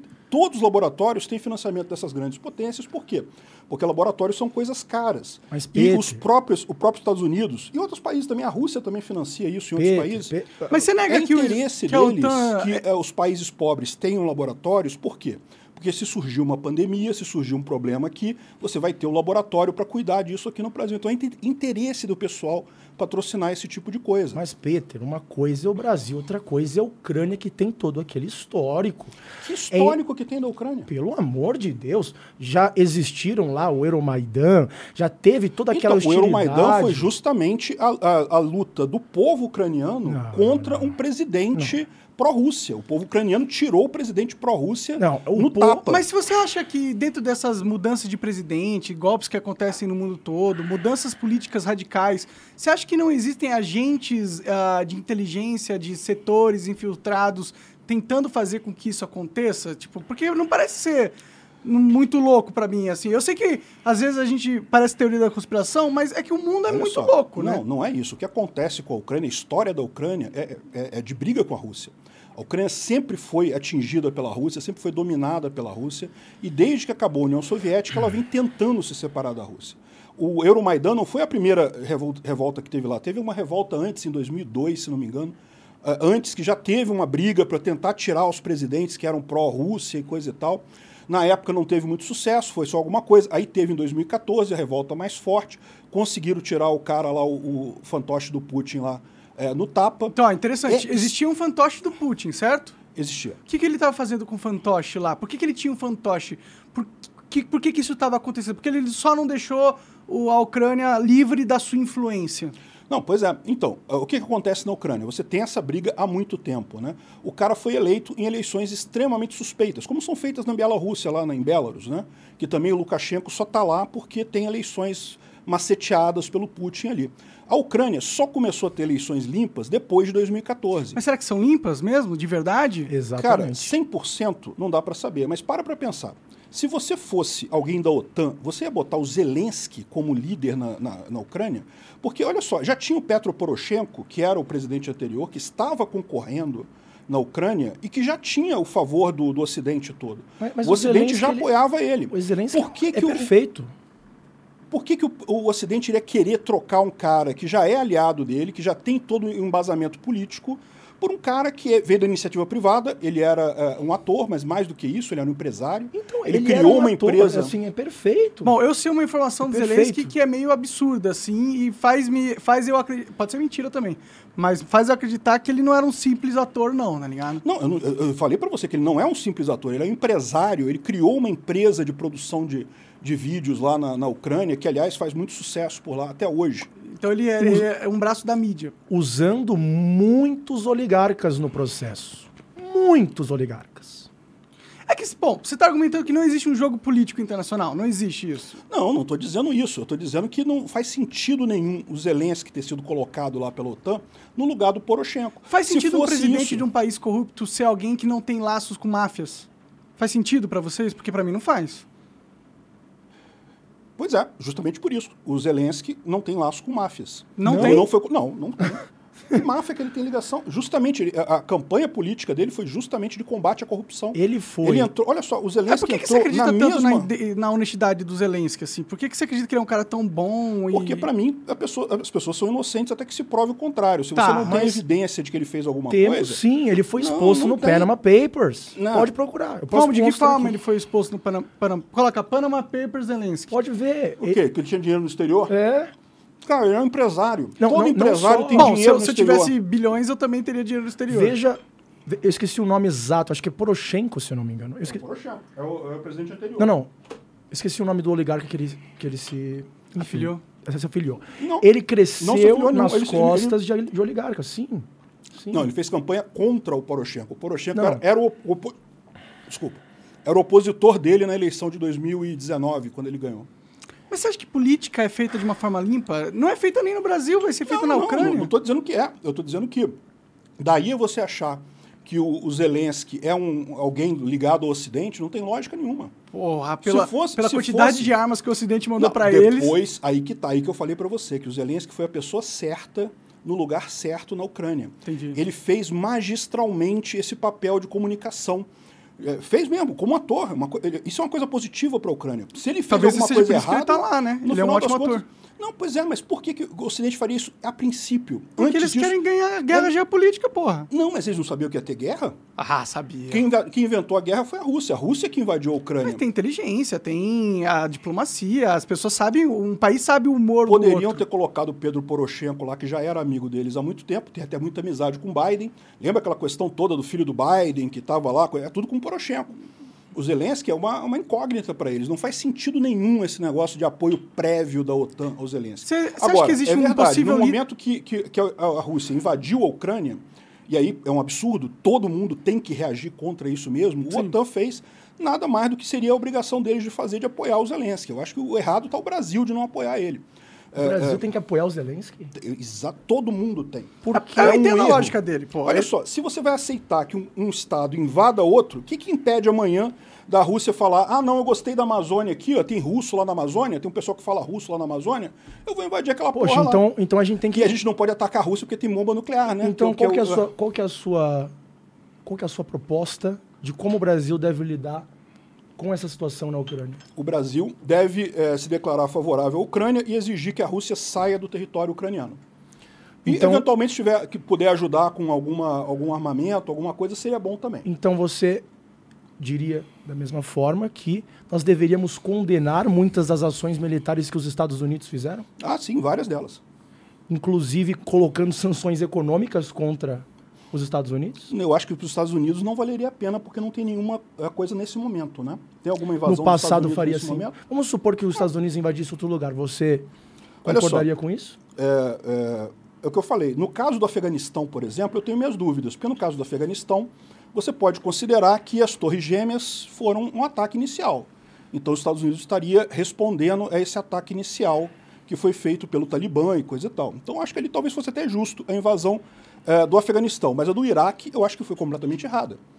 É, Eu acho que sim, a gente deveria se, de- se declarar contra o Iraque nessa situação, Mas contra não- o, o- os Estados os Unidos. Estados Unidos Mas não é estranho que os situação. Estados Unidos tenham invadido o Iraque? Não é esquisito Eu isso acho. aí? Eu Não acho. parece que eles são meio imperialistas? Certamente foi algo errado. Não tenha dúvida que foi Você, diria que os Estados Unidos é imperialista ou não? Não, não sei se imperialista, porque, veja, mesmo lá no Iraque, se ele quisesse, ele tomava conta do Iraque. Ele poderia ter invadido o Iraque, botado. É, é, agora esse aqui é o 51 Estado americano e pronto. Porque é o que a Rússia quer fazer com a Ucrânia. Mas a Rússia vale a quer pena. invadir a Ucrânia e dizer que é dela. Não, não é o Os Estados Unidos não, quer, não é isso. Ele, ele, ele invadiu o Iraque, é, ele está lá ainda, é verdade, até hoje está lá no Iraque. Acho errado isso, não deveria estar. Mas não me consta que os Estados Unidos queira tomar conta do Iraque. Não, né? ele quer tomar conta do mundo. Sim. É do mundo, o PT é, É, do mundo. mas isso é não é que um- quer, cara. não é uma- Não, cara, Se você é uma superpotência, você é o cara Olha mais só. poderoso do mundo. Deixa eu falar um negócio para vocês. Ah. A economia sobrepujou já há muito tempo a questão de força, de, é, é, de força militar. É o meu ponto todo. Com a, com a informação descentralizada, violência ficou caro demais. O mundo todo, os Estados Unidos vai dominar o mundo? Pode dominar o mundo? Pode, pela economia, não pela força direta. Não, eu entendo que essa é a intenção deles, mas não é só pela economia que eles tentam dominar o mundo. Eles usam a força. Tipo, toda vez que os Usaram Estados a Unidos... força algumas vezes no passado. E quando eles. eu- eu- então, e, e por, por que, que você acha que um agente que, era, que foi capaz de fazer isso Olha é só, magicamente. Eu, sinceramente, bom? eu não sei por que, que a gente está discutindo os Estados Unidos, porque os Estados Unidos não está atacando Veja, ninguém nesse veja, momento. veja. A guerra A não Rússia é. tá. Mas não é Não, Rússia e. Ucrânia a guerra. A A guerra Rússia é, é OTAN a Rússia- versus não, Rússia. Não, não, não, Não. não, não. A Rússia quer que vocês pensem que é OTAN versus Não, Rússia. Por quê? é- é- Porque ela está tomando um machu, um, um, é, tá perdendo feio da Ucrânia, tomando uma, uma- um chute na bunda da Ucrânia, aí tá dizendo que não, que é OTAN, que não sei o Mas que por lá. que que eles estão tomando chute na Menos de bunda? 15% É só a força da dos- Ucrânia? É, exatamente. Menos de 15% dos armamentos ucranianos são do Ocidente. Menos de 15%. O resto tudo é de lá, mesmo que eles tomaram dos russos, inclusive que tomaram muita coisa. Por que, que eles estão perdendo tão feio assim? Primeiro, os russos não estão motivados. Não tem porquê. O soldado russo sabe que não tem o que fazer ali. Os soldados ucranianos estão altamente motivados.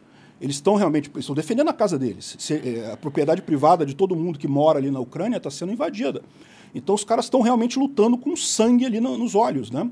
E além disso, a Ucrânia se modernizou muito depois de 2014. Em 2014 ela sofreu uma derrota, que foi a invasão da Crimeia pela Rússia, né? E o Donbás também. E daí a Ucrânia se modernizou muito em termos militares. Ela, ela fez investimentos, fez modernização de táticas e coisa e tal, então está dando um banho na Rússia nessa guerra. Esse é o problema da Rússia. Aí eles falam que é a OTAN. A OTAN está ajudando, como todo mundo deveria ajudar, porque pô, é um país invadido. Mas eu não, eu não sei, eu não tenho as informações completas, mas parece que a OTAN não está ajudando um pouquinho. Ela está mandando é, é, caminhões de mísseis tão tecnológicos, que são muito mais tecnológicos que qualquer coisa que a Rússia tenha lá. E é por isso que eles estão Ah, sim, ganhando. Sim, exatamente. Não, não, não é só por isso, não. Isso está ajudando. Tem não mercenários sendo Não. contratados. Não, mercenário não tem. Você acha que não? Não, não tem. Tem, Você acha- tem Não, estrangeiros não, que isso foram não para lá. temos dúvida. Isso a gente não tem dúvida. Já existem. Eu acho meio. Ó, isso. Pedro, com todo respeito, eu Hum. realmente acho meio ingenuidade não achar que dentro de uma guerra quase mundial, um dos poderes, os dois poderes não estejam usando mercenários. Eu acho que os dois Você estão. sabia que a Ucrânia não aceita mais estrangeiros lá porque é, esgotou do pessoal querendo ir lutar a favor da Ucrânia lá? Eu vi brasileiro Esgotou- indo lá e morrer. Foi, exatamente. Foram, foram vários brasileiros para lá e alguns morreram, infelizmente, né? Três pessoas. Aí eles viram e falaram: opa, né? o negócio é pesado, acho que eu vou ficar aqui, não quero mais ficar arriscando minha vida. Tem vários que estão fazendo isso, porque o negócio está pesado, não, não, não. ninguém O quer que que- morrer à toa. O- exatamente. O que, que a Ucrânia fez? Eles pararam de aceitar justamente por quê? Porque essas tropas internacionais que chegavam lá tinham a dificuldade da língua, né? Então é difícil para eles coordenar com o pessoal que fala português, espanhol, coisa e tal. São línguas muito diferentes da língua do ucraniano. Então eles não aceitam mais esse pessoal lá. Mas não foi o pessoal que não foi mais para lá. Tem um monte, tem uma fila de espera de gente querendo lutar lá. Eles é que não querem mais, mais chamar gente. Mas você E concorda não que. precisam. Eles, eles fizeram mobilização. A Ucrânia mobilizou um milhão de pessoas e está fazendo a quarta eh, onda de mobilização agora de mais 300 mil. Mas você concorda que quando tem a OTAN dando dinheiro, treinamento, armas, em grandes quantidades, em nível de bilhões e dezenas e dezenas de bilhões de dólares, é, essa guerra é um pouco deles também? Tipo, não, é uma- eles estão ajudando um país a se defender. Mas se você a ajuda alguém não numa é guerra, deles. você entrou na guerra, né? Não, não entrou não, porque quem Não. começou foi a Rússia. A Rússia iniciou essa guerra. Mas o é uma pessoal guerra. está defendendo, está def- é, segundo o russo não, né? O Ah, Putin sim, até o- agora não, decra- não tô declarou que guerra. os são santinho também. Não, pois é, exatamente. Eles são 100% errados. Essa que é a questão. E a tá- Ucrânia está 100% certa. 100% certo. 100%. Não tem 1%, não tem nada de Nada errado. errado. Não, não Nada tem. errado. Nada. Por exemplo, o Zelensky falou publicamente, nós não estamos falando de especulações. Zelensky foi e afirmou que eles estavam pensando em construir uma bomba atômica. Pessoalmente, eu não tenho nenhum problema com isso. Agora, vamos pensar Hum. na situação que antecedeu essa operação na Rússia. Veja, se você tem um inimigo do tamanho da Rússia com hostilidade, você chega e publicamente fala um negócio desse? Olha, eu não sei desse pronunciamento do Zelensky, não. Mas vamos supor que isso seja verdade. Você acha que os países têm o direito de ter armas nucleares para se defender de outros países? Já falei que sim. Então, Agora, é inegável problema? que eles ficaram, e estou falando do Zelensky e as pessoas por trás dele, é inegável... Que pessoas por trás dele? Victoria Nuland, toda a OTAN eles já estavam na, na, na, Ucrânia há muito tempo. Não, não, não, não. Olha só, Isso a, é a Ucrânia, assim, essa, essa, história de, de, expansão da OTAN, olha só, a Ucrânia tentou entrar para a OTAN. Ela tentou entrar para a OTAN em 2008, junto com a Geórgia e outros países. E a OTAN negou. A OTAN falou: não, não queremos a Ucrânia aqui com a gente. Na, antes de todas as invasões da. Por que da, você acha que a OTAN negou? Ué, isso mostra, não interessa porque que negou, isso mostra quem, que... Quem que foi mais ativamente contra... Isso mostra quem que a OTAN contra? não quer expandir, porque se a OTAN quisesse expandir, bastaria ter dito sim, mas não, não. vem aqui, entre. Por, não é assim. Não necessariamente porque, às vezes, eles querem sim expandir, mas sentiram que o seu nível de influência na região não era o suficiente para eles fazerem isso sem causar um atrito com a Rússia. Mas então, então qual o problema? Por que, que o pessoal está dizendo que a OTAN que quer expandir? Se a OTAN quisesse expandir, ela teria se expandido. Não interessa o porquê que ela negou. A OTAN não o fez fato é que ela negou. testes uh, de treinamento perto das fronteiras, eles fazem perto da China toda hora, pegam o navio Faz, dos Estados todos Unidos. Os, todos os, Mas isso uh, não é meio uma provocação? É um pouco é lógico que é uma né? provocação. Não, não, olha só, provocação ok, agora, você entrar no continente de outra pessoa, entrar no país de outra pessoa, aí é o que é o problema, que é o ataque. E não teve nenhum, nenhum desses movimentos da OTAN na fronteira ucraniana. Não teve nada ali. Teve na, na Polônia, na, nos países bálticos que fazem parte da OTAN.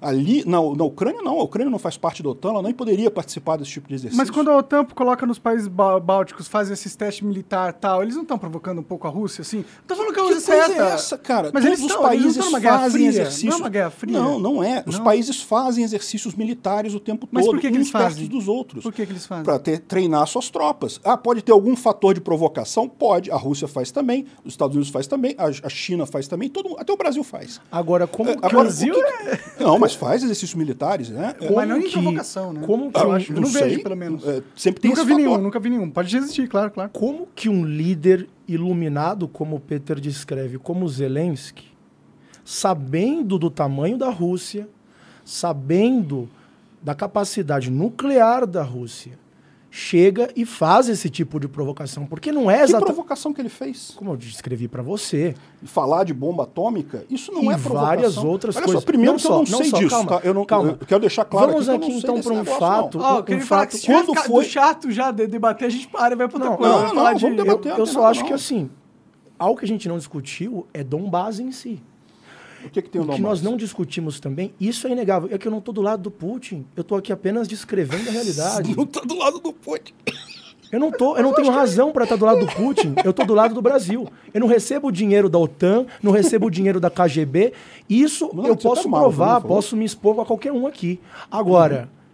Não, não você, você vai negar, dinheiro, você, você vai negar o que Putin, aconteceu tá. em Donbass com inúmeras pessoas inocentes que eram mortas? Donbass, é, o movimento separatista foi criado por um sujeito chamado Igor Strelkov, que é um ex-militar russo que faz parte da FSB. Foi dele a ideia de criar essas repúblicas separatistas na região. Nunca teve movimento separatista lá, nunca teve sequer um, uma manifestação querendo separatismo.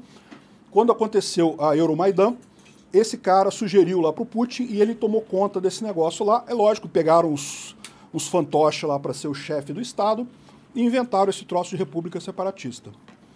E aí, em 2014, eles então dominaram ali o, o Donbás inteiro, tanto o Donetsk quanto o Luhansk. Agora, aí a Ucrânia reagiu a isso, porque eram tropas russas, eram os russos que estavam batalhando ali. E daí você teve uma guerra que, em 2014 e 2015, matou mesmo muita gente, dos dois lados. Era uma guerra. A Ucrânia retomou praticamente todo o território do Donbás. Aí, em 2015, veio aquele papo de não, vamos fazer a paz, vamos parar de brigar. Vamos aceitar, vamos parar aqui, deixar fazer um cessar-fogo, que é o que a Rússia quer fazer agora de novo. Vamos fazer um cessar-fogo aqui. E depois a gente discute isso diplomaticamente. E aí, o que, que aconteceu? A região do Donbás, que hoje é ocupada pela Rússia, virou um fantasma. Todas as indústrias lá quebraram, não tem emprego, não tem nada lá, porque não tem apoio de ninguém, não é um país reconhecido. A Rússia é, botou um monte de oligarca lá ligado ao Putin para explorar as, as, riquezas lá e não dá é, condição nenhuma ali para a região. E no final das contas, o número de mortes de 2015 para cá foi mínimo. Teve ali algumas, alguns atritos na fronteira, mas foi mínimo. Agora, morte em 2014, 2015, quando estava tendo guerra, é morte de guerra. Tá, eu não estou me referindo à guerra, eu estou me referindo até, de uma forma mais ampla regionalmente, aos ataques terroristas, que eu posso descrever dessa forma, que faziam contra pessoas de etnia russa. Isso aconteceu. Cara, é muito engraçado porque você fica lendo a, a, cartilha do Putin, bicho. Onde é que você achou essa cartilha? Eu não estou analisando é, é, a cartilha do Putin. Ponto não, não, eu a não propaganda tô... do Putin, cara. Não, não. É impressionante. Mas é inegável que o Putin, então, tinha interesses geopolíticos na região e estava usando artimanhas. Não, por que, que o Putin tem interesse? Né? Porque o Putin ele está em fim de carreira e ele queria é, é, reganhar um pouco de relevância justamente fazendo a grande Rússia. Sempre foi. O Putin sempre foi um crítico do Gorbachev. Ele achou que o Gorbachev lidou mal com o fim da União Soviética e ele queria refazer a grande Rússia, que é pegar a Bielorrússia e a Ucrânia e juntar com a Rússia e talvez até pegar outros países também, é, Cazaquistão e outras coisas. E esse era o sonho do Putin. É por isso que ele está fazendo isso. Não tem nada de. Ah, é tanto que o Lukashenko ele tem um acordo com, a, com o Putin, por isso que o Putin ajuda tanto o cara, justamente nesse sentido, de união da Bielorrússia com o, a, a, Rússia. É que esse acordo fica nesse negócio aí e o Putin né, fica meio que é, é, levando em banho-maria esse tipo de coisa. Mas o interesse dele é esse. Ele quer a grande Rússia. Bom, eu não duvido nada que o Putin tenha interesses geopolíticos e esteja usando a, toda a sua nação para alcançar eles. Mas eu também não tenho a menor dúvida que a OTAN também tem os seus interesses geopolíticos e está usando todo o poder da OTAN para alcançar eles. Para mim, isso parece uma briga muito maior do que Ucrânia versus para, com isso, para com isso, cara. A Ucrânia quer se afastar da Rússia. A Ucrânia quer entrar para a OTAN para se afastar da Rússia, porque a Rússia é uma ameaça. Pelo mesmo motivo que a Polônia quis entrar para a OTAN, o mesmo motivo pelo qual a Finlândia está entrando para a OTAN. Por que a Finlândia está entrando para a OTAN agora? Porque ela tem medo da Rússia atacar. Sim, é sim. exatamente o caso. Então, o, o Mas interesse... a Rússia também tem medo da OTAN atacar. Eles têm esse medo. Como é que é? Quem que tem o medo de atacar? A Rússia não tem medo da OTAN é, começar a cada vez a atacar o país deles, não, não fisicamente, mas guerra psicológica, guerra econômica, guerra filosófica. Perder relevância? É. Olha, se é isso, ninguém fez isso melhor do que o Putin, porque o Putin conseguiu isolar a Rússia totalmente, né? Será que isolou? Eu vi ele não. O, o CTSO acabou, cara. Eu... O, o, acordo. A OTAN da Rússia. A Rússia tinha uma OTANzinha dela ali com, com Belarus, Cazaquistão e coisa e tal, Armênia, Geórgia. A Armênia agora foi invadida pela, pela uh, o Azerbaijão. Chamou o CTSO, né, que seria o, a cláusula 5 do tratado deles para a Rússia ajudar não aconteceu nada. O Kirguistão invadiu o Tadiquistão, ou alguma coisa assim, gente, eu não estou lembrado direito exatamente, mas também chamaram o CTSO, não teve nada. Ou seja. Mas que houve uma reunião do tipo Índia, China, eh, os maiores líderes de toda a Ásia, de todo o bloco oriental, e o Putin foi, foi chamado, foi lá, conversou com todo mundo, foi bem tratado. Tipo, não parece ser um cara isolado nesse bloco. Não parece assim. É. A China e a Índia estão se aproveitando da situação, né? a Rússia muito provavelmente vai virar a Coreia do Norte 2.0, porque só vai ter a Índia, a China para vender, né? Então, mas não é um perigo isso, porque hum. uh, uma coisa é você uh, isolar a Coreia do Norte, que é o país pequenininho. Outra coisa é você isolar uma das maiores potências mundiais com mais de 300, não, é, 33 mil a, a bombas Rússia nucleares. está se isolando. A Rússia que começou com essa brincadeira. Foi a Rússia agora no que colocou que as sanções quiser, econômicas contra ela própria. Sim, exatamente. No momento que ela invadiu Porra, outro país, dá. o mínimo que ela, ela sabia disso. Tanto que o, o, plano do Putin era de três dias. Ele, ele esperava que, entrar na Ucrânia, derrubar o governo rápido em três dias e sair. Por isso que ele não, não, se preocupou com as sanções, mas ele sabia que teria sanções. É, é, isso é o mínimo que se espera então, um você acha que ele ele ele está fazendo de tudo para destruir a própria Rússia? Mas antes de uma coisa, Pô, as sanções um estão as sanções ocidental, então. Tem gente falando isso. Tem gente falando Pô. que o Putin é um agente ocidental. Por que eu que não acho. que isso é possível? Eu não acredito. Mas é, é, tem gente falando que o que ele fez foi tão fantástico. Aumentou, a OTAN estava morrendo, gente. A Polônia, já tinha deputado na Polônia querendo sair da OTAN. Porque falando, pô, tá, tá, estamos em paz, por que a gente vai ficar pagando essa grana para manter a OTAN aqui, coisa e tal? Vamos sair dessa situação. A OTAN estava morrendo. Essa guerra reviveu a OTAN, Isso é reviveu é a, a né? indústria armamentista, esse era reviveu o objetivo. a Finlândia, esse... a, a, a, Suécia entrou lá. Esse era então, o objetivo. Tá, mas quem fez o Putin atacar a Ucrânia então? Os Estados Porque, Unidos. o- não, mas, mas, cara, mas o, o- o Putin poderia não ter atacado a Ucrânia. É, ele poderia, poderia ter... ele errou. Ele, na minha opinião, Então, ele tá exatamente. jogando o xadrez 4D global e errou, né? Porque É, exatamente, eu não vejo um merda. caminho para a Rússia ser normalizada dentro do bloco ocidental. Tipo, como que ele vai os Estados Unidos e a Europa não vão simplesmente aceitar que a Ucrânia vai Não, ter é- parte é muito, russa É muito ali. mais do não que querem isso. aceitar É muito mais porra. do que isso. A Rússia, por exemplo, ela perdeu toda a economia da Europa. Ela estava com dinheiro, ela se salvou depois do fim da União Soviética porque tinha o petróleo para vender para a Europa. Ela tá vendendo pra China agora. Nunca mais. Não, mas não consegue vender com a mesma eficiência, porque para a. Europa é pertinho, vai com um cano, gasoduto né? e coisa Mas e tal. esse é o É, ponto. aí o que, que acontece? Deixa, Desculpa. de- é, deixa, deixa falar, deixa deixa ele falar que eu tô falar falando muita coisa aqui. Beleza, mete bronca lá. Olha, é, eu sei que o Peter não, não acredita nisso, mas eu realmente não sou um sujeito que sequer lê as notícias da RT, da Sputnik. Eu tento analisar os fatos mesmo. Eu, no fundo, tento É só analisar. coincidência. Não, não é coincidência. De- Deixa assim. ele falar, pô. Foi mal, foi mal. Foi mal. Quem quiser, pô, aqui eu tô me colocando à disposição. Quem quiser, Polícia Federal, ABIN, pode analisar todos os ganhos que eu tenho. Eu tenho uma vida humilde, não recebo dinheiro de criptomoeda, Não estou dizendo não isso, recebo tá? dinheiro de Deixa absolutamente claro, não estou ninguém. dizendo que Não, está tá recebendo certo. dinheiro. Eu é não que ele tenho fica preocupado razão. com a percepção das pessoas Não, não, eu sobre quero o deixar papo, isso não claro. Por você. quê? Porque o que eu faço é uma análise sincera e justa dos fatos. Fatos, certo? E nesse sentido, muito do que o Peter falou para mim, assim, eu não consigo levar a sério analisando os fatos. Agora, vamos falar aqui do mais importante que eu não vejo quase ninguém analisando. Se você prestar bem atenção, antes desse conflito na Ucrânia, nós tínhamos uma Europa que estava cada vez mais falando em um Estados Unidos da Europa. A Alemanha, em específico, estava se né, fortalecendo cada vez mais. Os Estados Unidos, olhando isso, eles pensam: hum, se eles continuarem a fazer essa integração com a Rússia, que a gente sabe tem uma dependência energética bem grande, eh, daqui a pouco os europeus não vão precisar muito da gente, certo? Agora, veja só que curioso. Os principais agentes, como por exemplo a Victoria Nuland, que ficaram pressionando ali na Ucrânia, que a gente sabe que sim, fez algumas coisas bem estranhas, eram americanos, né? Agora, com a interrupção energética, mesmo antes disso, só na percepção do alemão médio, né? Veja, eles nunca mais vão olhar para a Rússia dessa mesma forma. Quem que mais ganha nesse conflito? Os Estados Unidos, porque eles manterão a dependência da Europa em relação aos Estados Unidos. Certo? É muito simples o jogo aqui.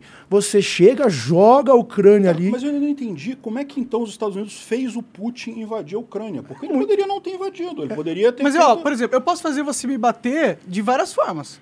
Eu É, posso começar... Mas se eu, se eu não cair na provocação, eu não vou te bater. Não, tudo bem, ele caiu na provocação. Ele Eu ca- acho Mas que ele aí caiu. Tá, tá um Tá, erro mas dele. Mas não se- deixa de ser um Mas se eu tô te próprio. provocando pra caralho, eu não tenho Olha também só, uma parcela na culpa básico- do que não, aconteceu? Não, tem. Não. Princípio básico da ética libertária. Palavra não leva à violência, não pode levar à violência. Não é só palavra, né? Não, é Não, só a palavra. é só palavra. Tem dinheiro que é jogado e, e pessoas que são alimentadas e. e- Mas deixa eu te dar uma outra informação negociações também. são- interessante. Assim, uma coisa que a gente tem que destacar, certo? Eu, até entendo a sua ética libertária, não vou julgar ela, só que ela é completamente diferente da realidade geopolítica. Não, não é não. É lógico é que é. realidade. É, a realidade geopolítica, ela é suja.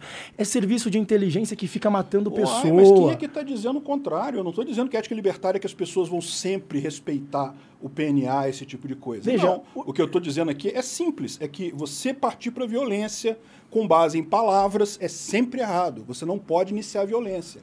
Palavra é uma coisa, dinheiro, negócio é outra é uma coisa, violência você só pode usar contra alguém que começou violência contra você. Esse é o ponto. Vamos supor aqui que eu chego no. Não vou falar no Monark, eu chego ali pra uma pessoa que tá na minha frente e fico falando assim: ó, eu vou comer teu cu. Eu vou comer teu cu. Eu vou comer o teu cu. Cuidado, você vai virar aqui as costas e eu vou meter na tua, na, na- na- no teu rabo. Essa pessoa fica lá escutando, escutando com medo, tá vendo ali que talvez aconteça, ela pode partir pra cima pra tentar se proteger. Ela vai estar errada. Mas você chega e fala que a Ucrânia é como se fosse assim, toda vítima, 100% Ó, correta. 100% Vou usar uma outra vítima. analogia. Chega um cara com uma arma e, e fala assim pra você: Eu vou te roubar. Isso. Você tem É direito de se defender? imediata, exatamente. Se a Ucrânia tivesse botado a arma lá e apontado para a Rússia e falado vou atingir a Rússia, aí tudo bem. Você poderia ter uma justificativa para a invasão, mas não foi isso que aconteceu. Mas as Não- armas não são só físicas, entendeu? Tem várias outras armas que. Viol- que para justificar uso de violência tem que ser uma violência, uma ameaça de violência também. Mas ocorreram casos, pelo amor de Deus, o, o- o batalhão Azov, o que eles fizeram ali. E tem, e tem- Cara, ele, ele vai em todos, ele, ele tica não, cada não item. é, cara. não é propaganda, isso é Mas o que, você sério, acha do cara. batalhão Azov? Existe, ele existe. Eles Ele, existem, é forte, Existem, ele é forte no foi governo. liberado. Você lá viu? Aliás, tiveram uma, uma- uma excelente, uma excelente notícia que eles foram liberados agora numa troca de prisioneiros, mais de 200, eh, de 200 soldados do, do, da Do Azovstal. É, muito bacana. Olha só, na origem ele era formado, ele foi, aliás, foi formado de forma espontânea por torcedores de futebol, você sabia disso? Do pessoal ali do Donbás, que não estava conformado, porque, é o que eu falei, nunca houve um separatismo no Donbás. Então, as próprias pessoas, as torcidas organizadas de times da região, se organizaram e começaram a combater os russos, começaram a combater as tropas que estavam lá.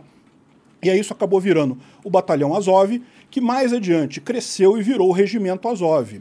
Existem algumas informações, algumas fotos, que tem gente que diz que é montagem, coisa e tal, mas que mostram é, pessoas do Azov com bandeiras nazistas e coisa e tal. não é Se tinha outra. isso, era, era no início. No momento que foi introduzido como Regimento Azov dentro do exército ucraniano, não tem mais nada disso. Olha só, eh, a Ucrânia tem problema com neonazistas na Ucrânia? Tem. Todo país da Europa tem. A Alemanha tem, Dinamarca tem. A Rússia é muito pior. O Prigozhin Não, lá, não, é, não, o, cara, não. o, cara tem, o cara tem o SS tatuado aqui do lado, o cara do, do grupo Wagner lá. Procura o, o grupo Russisch, Russisch. Russisch é um grupo também paramilitar russo, também um, um exército privado russo. Ma- mas, que o Peter, cara eu- deu entrevista falando: não, eu sou, eu sou nazista mesmo, eu não, eu não tenho esse negócio com nome, não. Eu sou mesmo, eu quero, eu, eu ac- acredito nisso. Bom, que tem nazista nos dois lados, eu não duvido. Tem Pois nazista é, até na questão África toda- mesmo. Exatamente. O Mas Batalhão é- Azov, no, no início dele, era torcida de futebol, virou um, um regimento dentro do exército ucraniano que não tem nada a ver com o nazismo. Peter, tem, tem vídeo. Isso daqui não é criação. Não vem falar que é. é- eu, eu fico preocupado com a desinformação. Tem vídeo. Eu realmente fico preocupado. Eu estudo isso há muito tempo. Tem vídeo dos caras batendo em pessoas. Tem vídeo dos caras. É até, é até pesado falar isso. Alguns vão falar que é loucura minha, mas você pode procurar aí que você vai achar. Dos caras literalmente sacrificando pessoas. Porque faz parte do nazismo esotérico. Não é brincadeira isso daqui, certo? Eu não estou falando, ah, eu tenho aqui o, o meu santo, o meu, o meu herói. Não, é, é, é ignorar essa situação de E- que muitos morreram na mão desses psicopatas.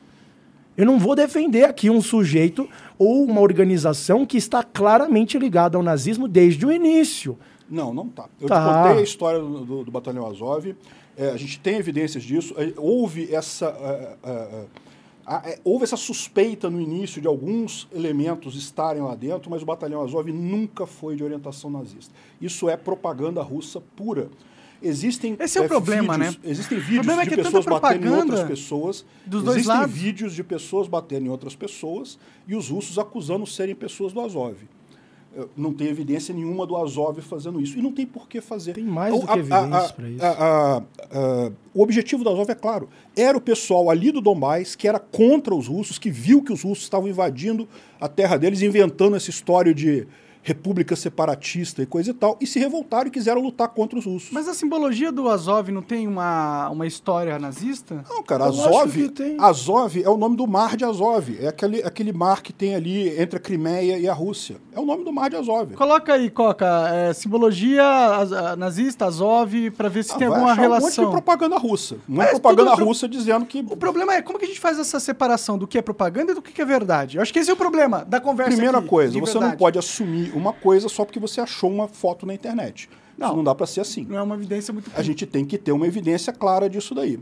E ah, ah, a evidência maior, olha, ah, o Sol Negro, que é o, o- que tiraram uma foto de alguma pessoa, é, é bom, aí um é bom notar Coca. também outra coisa, tá? Que o Sol Negro ele não é só um símbolo nazista, tá? Ele tem ligação também com religiões ancestrais e coisas do tipo, como a suástica tinha também, né? Olha, eu, eu estudo muito a simbologia. Concordo com isso. Concordo com isso. O sol negro ele tem ali um, uma, uma simbologia bem, bem profunda. Agora, é inegável que esses sujeitos, eles não estão usando com base em entendimento esotérico. Eles não estão. E existem várias, várias Como é que você sabe o que o cara está pensando? Por que, que o cara está usando o símbolo? O símbolo, você tem que interpretar levando em Não, consideração... não, não, não. Eu perguntei como é que você sabe que o cara está usando nesse sentido. Você é o cara? Quando o sujeito, por exemplo, está batendo num russo, num eslavo, que ele enxerga como etnicamente inferior, aí talvez você pense, nossa, eu não acho que o cara está levando isso para o lado esotérico, eu acho que ele está realmente ali seguindo uma linha neonazista.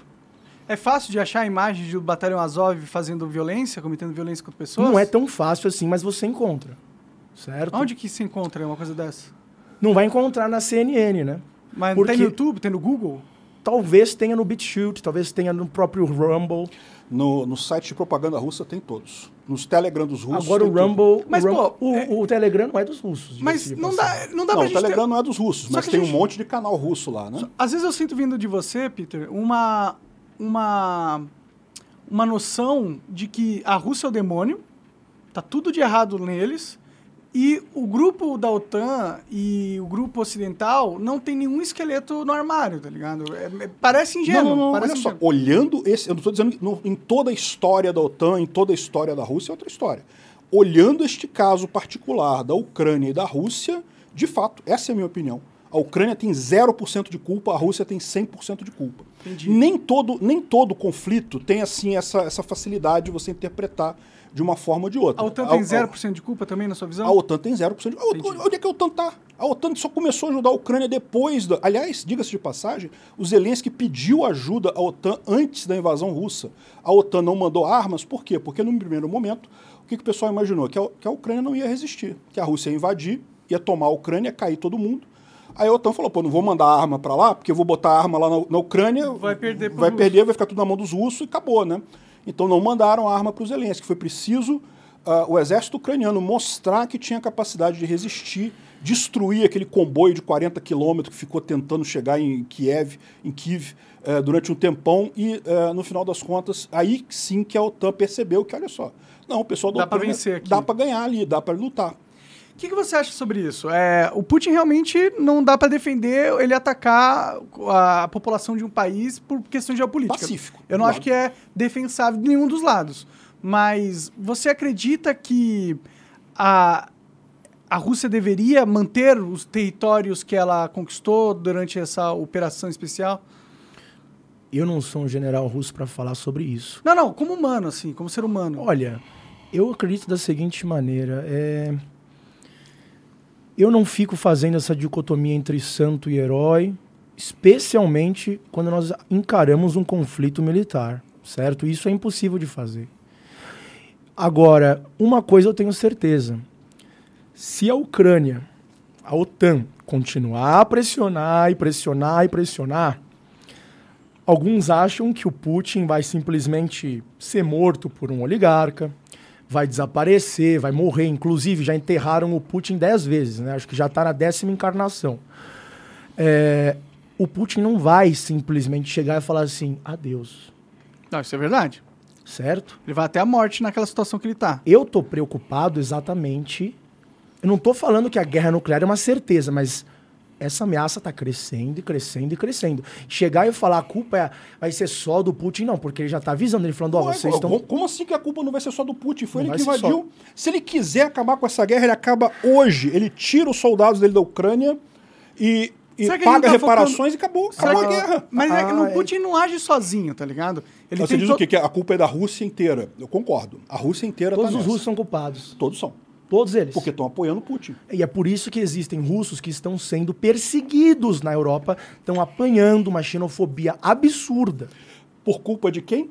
Por culpa dessa invasão. Por se você, da se você agride alguém, que está fazendo um se trabalho... você agride alguém e depois reclama das pessoas não gostarem de você, você- é assim que funciona? você- eu- Você agrediu alguém e as pessoas não vão gostar de você, meu amigo. A coisa vai ficar ruim pro seu lado. É o Mas que está O acontecendo. cidadão russo ele é um indivíduo que não tem nada a ver. Não, discordo completamente. Eu também achava assim, no início da guerra, eu achava que essa guerra era uma guerra do Putin.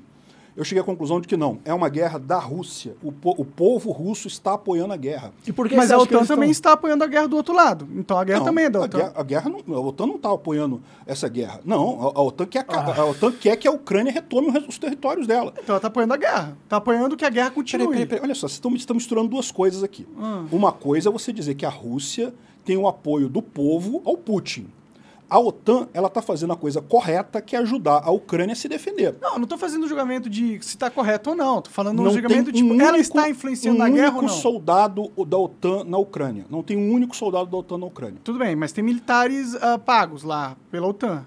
Não, os que estão lá estão pagos pela Ucrânia. Que a OTAN deu dinheiro. Bom, cara, você está fazendo uma linha de ligação de coisa aí que, pô, não tem lógica nenhuma no final não, das contas. Olha só, a OTAN está ajudando a Ucrânia? Está ajudando a Ucrânia. A OTAN está brigando a guerra? Não, não está brigando a guerra. Quem está brigando a guerra tá, são os ucranianos. A ES está falando só por personal, por pessoas, né? A não, quem é que tomou as decisões?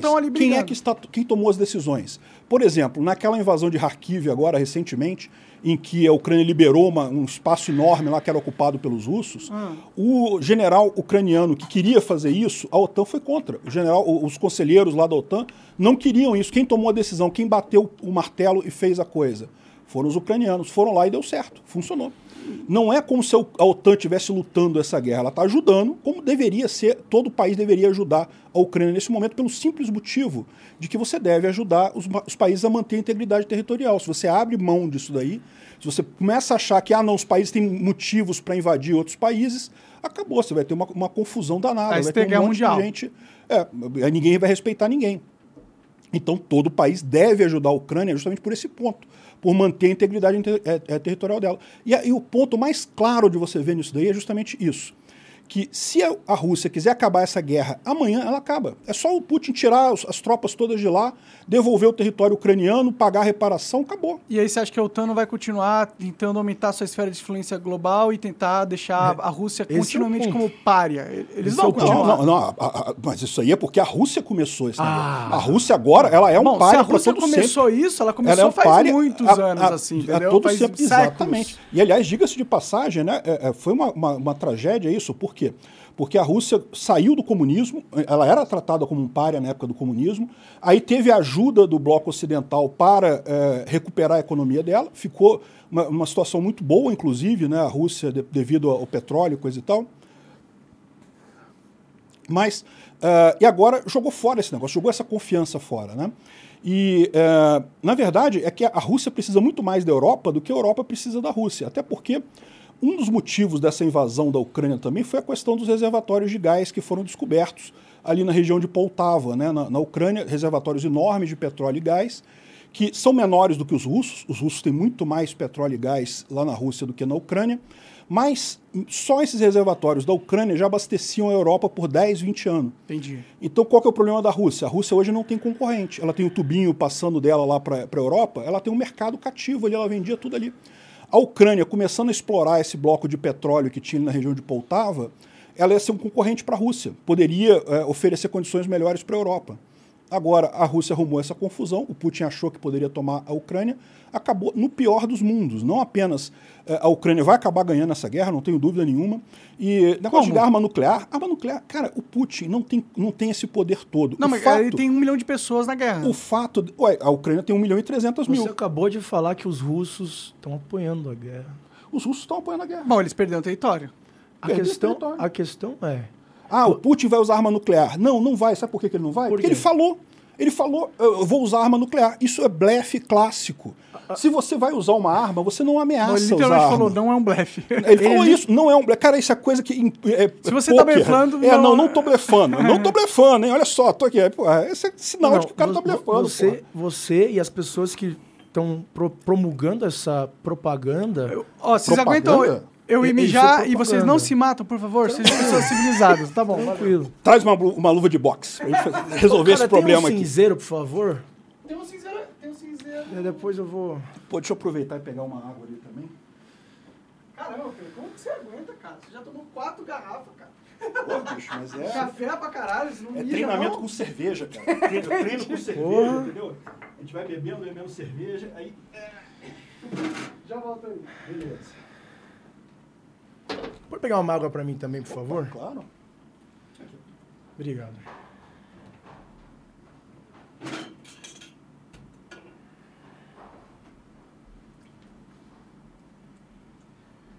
Mas quando eu, quando eu falei que. Isso é uma coisa que me preocupou, ser, é, negócio de ser gente paga, propaganda russa paga.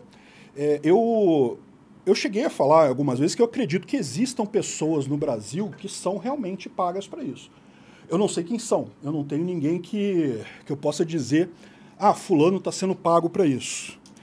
Mas de onde que eu tiro essa, essa constatação minha, né?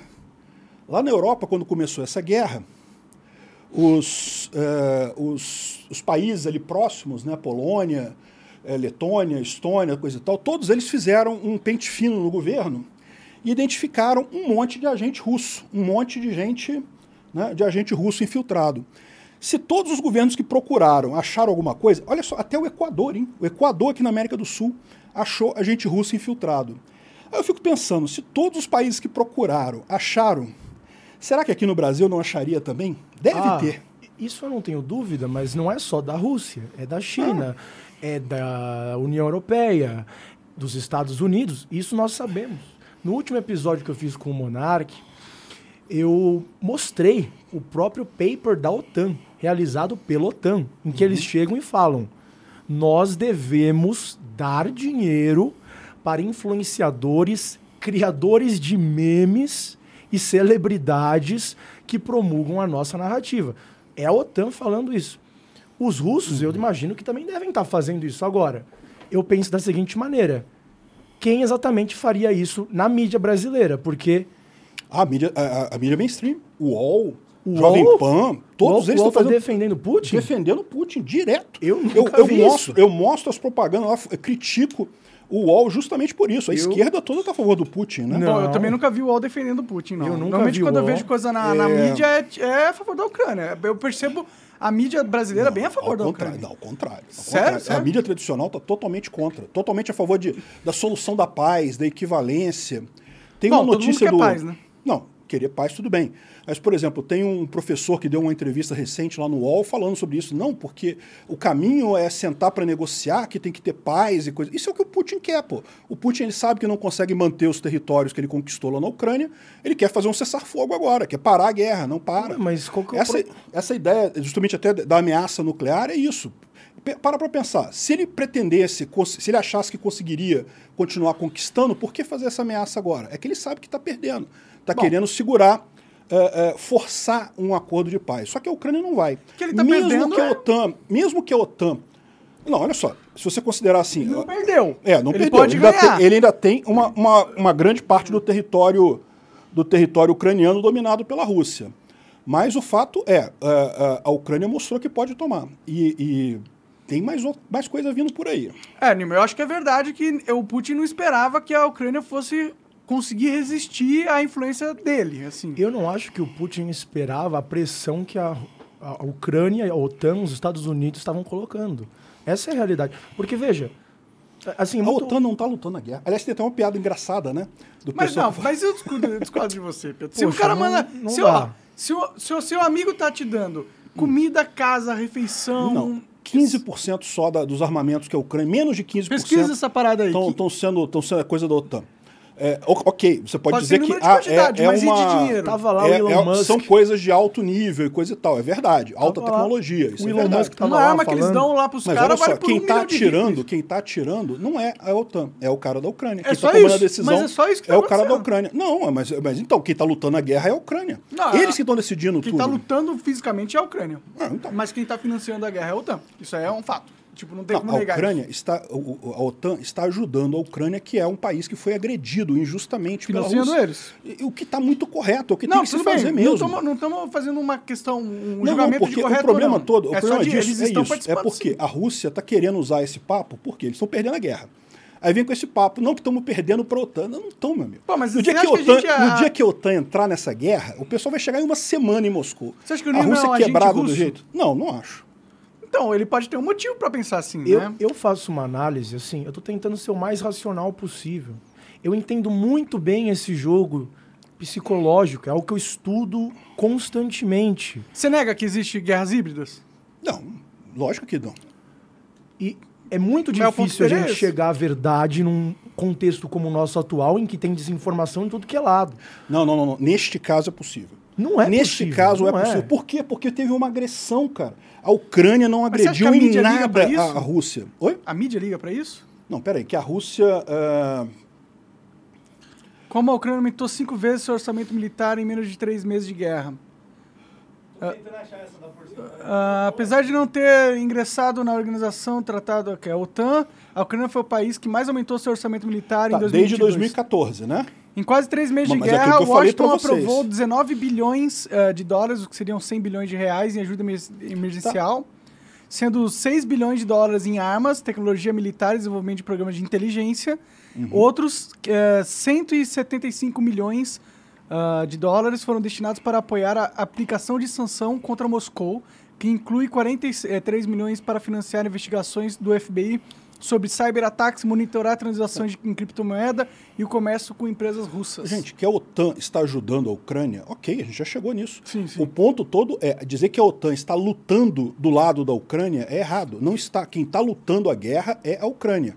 A OTAN está ajudando. Bom, é que a minha visão de quando um país financia uma guerra, ele está no mínimo apoiando essa guerra de um lado, do lado da Ucrânia. No mínimo Não, ele está apoiando. Olha só, mínimo, a, assim, a- a defe- a Ucrânia está fazendo violência defensiva. Ela foi agredida. O pessoal está retornando, está querendo o re- o retorno ao não, status não quo. contesto isso aí, não. Então, pronto. Não tem esse negócio de dizer que é a mesma coisa. Isso é, um- é o, é o grande problema que o pessoal tem aqui de achar que é uma guerra de duas coisas iguais. É que não essa guerra é. não começou do nada, teve motivos Esse pelo é qual ponto, ela é começou, entendeu? E, e esses motivos não O foi só motivo- simplesmente o Tipo, teve um, um- um- algo que antecedeu o Putin declarar a guerra. Teve coisas que aconteceram geopoliticamente que fizeram não ele teve tomar essa nada decisão. que obrigou o Putin a fazer isso. É ele próprio verdade. falou que o, o final objetivo dele, ele falou num, num- num discurso há pouco tempo atrás que ele queria não fazer a grandeza de Pedro II, lá do Pedro Grande, sei lá.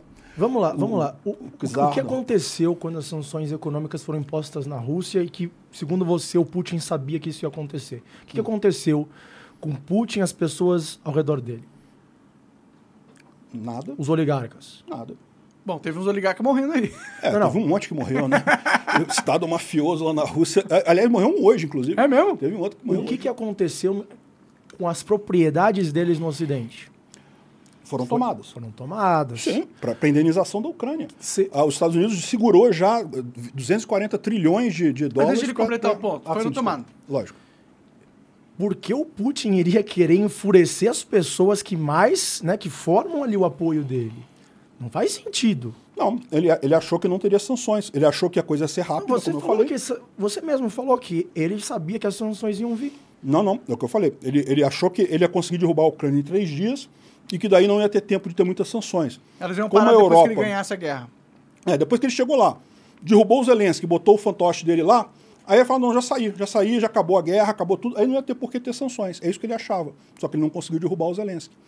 E ele achava também que como a Europa está muito dependente do gás, né, isso é um projeto que a Rússia vem construindo há muito tempo, tem até negócio da, da, da Rússia estar financiando os grupos ambientalistas na Europa Isso acontece. contra o fracking e coisa e tal. Por quê? Porque é interesse da Rússia manter a Europa dependente. Os Estados Unidos Ele achou também. que... Oi? Estados Unidos também. É, pois é, mas agora é bom que a Europa pode se, se manter, porque a Ucrânia tem o gás agora, né? Mas, enfim, ah, ah, ele achou que a Europa seria lenta em botar sanções e, e que a guerra ia ser rápida. Por isso que ele fez. Depois se deu ele- É o que eu falei para vocês, o, o Putin perdeu a guerra na primeira semana. Na primeira semana, quando ele não conseguiu tomar Kiev, ele perdeu a guerra.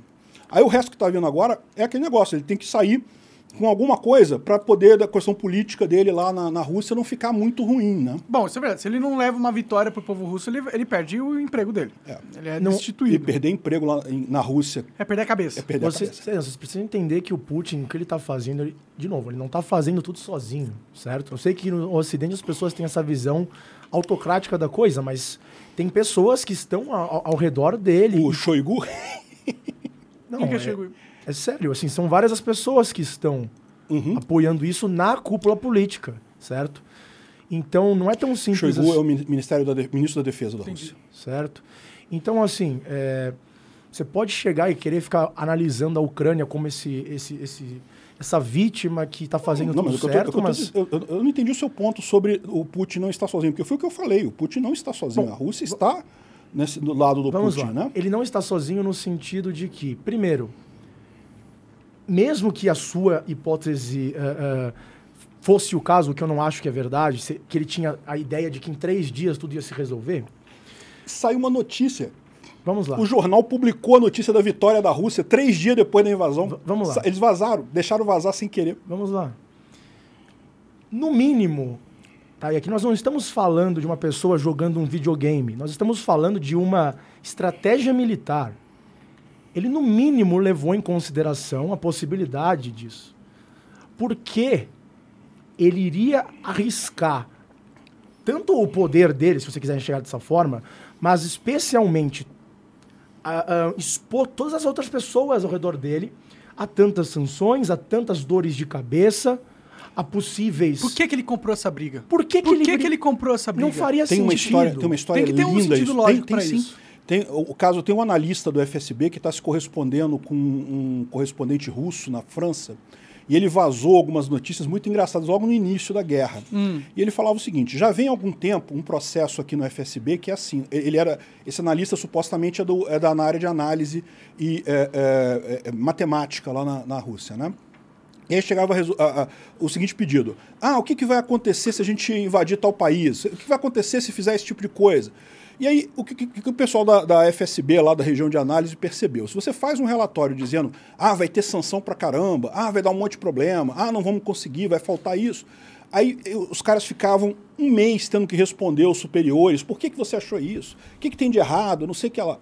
Se você, por outro lado, fizesse um relatório dizendo assim, não, tá tudo bem, não vai acontecer nada, a Rússia vai sair por cima, vamos ganhar, vai dar tudo certo. O relatório era aceito e ninguém falava nada. E aí o que ele falou é o seguinte, isso já vem há mais de 10 anos, que o pessoal pede relatório, ah, o que, que vai acontecer em tal situação? E o pessoal diz, vai dar tudo certo, a Rússia vai dar tudo certinho. Então o argumento do- Virou, virou. Não, não, não É, é, argumento. inteligência- Eu estou dizendo o seguinte, exatamente, que a Que a inteligência do inteligência- FSB iludiu a cúpula do Putin. Fez o Putin achar que a situação era muito melhor do que de fato era. E aí, por isso, ele tomou essa decisão. Ele achava, por exemplo, que chegando em Kharkiv, é, é, é, nos planos russos, Kharkiv cairia na primeira semana. Por quê? Porque ele- eles imaginaram que é, a população lá, como fala majoritariamente russo, votou em candidatos pró-Rússia na última eleição e ia, ia- ia apoiar o pessoal. Mas por que, que eles achavam isso? Porque eles pesquisaram? Não, porque o analista falou assim: não, pô, vou botar aqui que é, que é assim, porque eu, eu me livro do problema. Então a Rússia tem Virou um um negócio burocrático. sistema de inteligência bem, de inteligência bem burro, né? Aparentemente, sim. Esse é o, é o ponto do Você pessoal. acha que a Rússia tem um sistema de inteligência burro? Olha, parece difícil de Eu- pensar. não, não tem, não tem como brigar com fatos, né? Fatos? Olha, eu vou é trazer porque alguns isso é um fatos. fato, né? Não é Não, não, necessariamente é, a visão é um, do todo. é- né? olha só, é um fato que a Rússia se deu mal. Que Bom. eles planejavam entrar em pouco tempo em derrubar Kiev. Por que, que eles recuaram do norte, então? Veja, eu, eu tô aqui falando da inteligência russa. Se você analisar a história, não só da, da KGB, mas outros serviços, assim, é, não sei se você sabe, o Mossad, que é bem reconhecido ao redor do mundo, né? Foi bem influenciado pela KGB. Ele tem todo esse, esse histórico, assim, que não dá pra gente chegar e falar, ah, eles são estúpidos, não sabem o que eles estão fazendo. Você Não. conhece o caso do The Sims? Dos CDs do The Sims? Essa é muito Sims. boa. Essa é muito boa. Teve uma, uma- um caso né, que é, é, a, a FSB lá queria fazer uma, uma apreensão de um agente ucraniano que ten- te- teria tentado matar um apresentador de televisão lá na Rússia. Né? Era um caso, pra, é, eles fazem isso de tempos em tempos para tentar forçar o pessoal a, a- a entrar no exército russo, né? a se inscrever no exército. Então faz, é, faz, aquele, faz um showzinho, né? Não, capturamos um exército, o cara ucraniano ele ia tentar matar o comentarista lá, digamos, o William Bonner deles lá. Não, ele ia tentar matar o William Bonner, ele não sei o que lá. E aí é, é, os caras mostraram, o FSB gravou eles fazendo, eles chegando no, no esconderijo do suposto ucraniano, né? E aí encontrando um monte de camisa nazista, né? De livro do Mein Kampf, é, bandeira da Ucrânia, camisa do batalhão Azov, não sei o que. Aí você fica pensando, assim, por que, que um agente secreto ucraniano iria usar camisa ucraniana para fazer um serviço secreto, Faz né? sentido. Por que, que botar. mesmo- vamos supor, mesmo que o cara seja nazista, não é, mas mesmo que fosse, por que o cara ia levar uma suástica para fazer um negócio? É claro que foi propaganda aquilo ali. Mas a coisa que mais encucou o pessoal foi que tinha três CDs de The Sims. Sabe o jogo The Sims? Sim. Né? Três, três CDs daquilo ali. Aí o pessoal começou a fazer, a, buscar o negócio. Como é que pode. Onde é que saiu aquilo, né? Aí eles perceberam uma outra coisa. Tinha um livro que a dedicatória do livro é não sei que lá, é um livro sobre nazismo, e a dedicatória não sei o que lá, não sei o que lá, embaixo escrito assim, autor desconhecido. Assinatura ilegível, desculpa. Assinatura ilegível. Aí o pessoal começou a ligar. Sabe o que aconteceu? Algum chefe mandou uma listinha de coisas que o cara tinha que fazer para montar o esconderijo e colocou assim, ó, botar, é, botar uma camisa nazista, botar não sei o que lá, botar um livro com uma dedicatória de autor com assinatura ilegível, botar três SIMs de, de celular, né, aquele SIM de celular, que seria uma coisa razoável. Só que aí o agente do FSB que foi montar o negócio lá, o cara não entendeu. E botou, ele botou a dedicatória no livro com escrito é, assinatura ilegível. Entendi. Caraca. E três jogos The Sims que ele não sabia que, que era o Caralho! Caralho! Eles pegaram um burrão essa, pra fazer essa o job, foi, né? foi Não, eu não estou dizendo que o, todo serviço secreto russo seja idiota nesse nível, É né? porque um país desse tamanho, com essa esfera de influência, tipo, É. não parece ser um país que vai ter. Não vai se preocupar com a sua inteligência, tá ligado? Não, devem ter agentes muito capazes lá. Inclusive, a capacidade deles de matar é, É, então, eles- opositores eles no mataram exterior, né? Impressionante. Um né? cara num outro país, É. colocaram numa mala. Bom, mas foram pegos, né? É, pois é. Também E- é o que os caras estavam tentando fazer, né? Mas enfim, é, agora que é, o nível geral lá do, do serviço não é essa coisa toda, esse é o ponto, né? Pode não ser, né? Também assim, é o que eu falo. Esse analista do FSB que se comunicou com outro cara lá deu essa explicação. É uma explicação que parece razoável. Se é isso que aconteceu mesmo ou não, a gente não tem como saber. Só vamos saber daqui a muitos anos lá para frente. Ou às vezes essa foi uma, uma operação para descredibilizar a inteligência, a inteligência russa feita por um ucraniano. Ou. Ó, ele está dizendo que o ucraniano seria muito bom. Aliás, a outra coisa Ah. que foi curiosa também foi aquele, aquele, aquele assassinato da, do Guina, né? Algo absurdo. Absurdo. Certamente foi feito pela Quem que é FSB. Gui- Guina? Não. É, é, do Guina é a filha do Alexander Dugin. Ah, do Guina, tá, tô ligado, tô ligado. É, Foi no carro, explodiu que o foi carro. no carro, o carro explodiu, coisa e tal. Isso, isso é, é algo muito mais grave do que as pessoas estão parando para pensar. Nós estamos falando, o Dugin, já deixou claro, não sou duguinista, certo?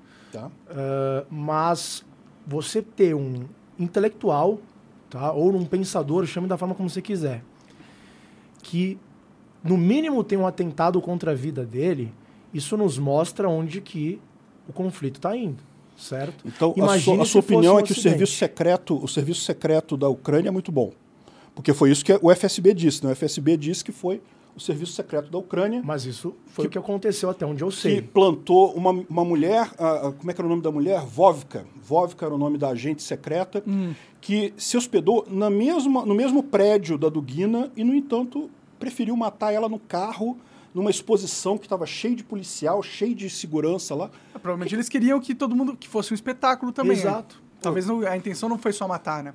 É, pois é, mas é assim, é estranha essa história toda. Agora, Ah, claro, quando alguém se for- morre num carro que explodiu por causa de uma bomba, não só tem Agora- tudo menos nada estranho. Outra coisa curiosa é porque a, a, a Dugina é, é, e o Dugin em si, ele na verdade não é tão importante lá na Rússia quanto muita gente tem ele aqui no Brasil, né? O que, que você acha? Aqui no Ocidente, o pessoal fala muito do Dugin, porque ele teve uma entrevista dele com o Olavo de Carvalho, ele fala espanhol, fala muitas línguas, é um cara muito inteligente, embora as ideias dele sejam idiotas, completamente idiotas.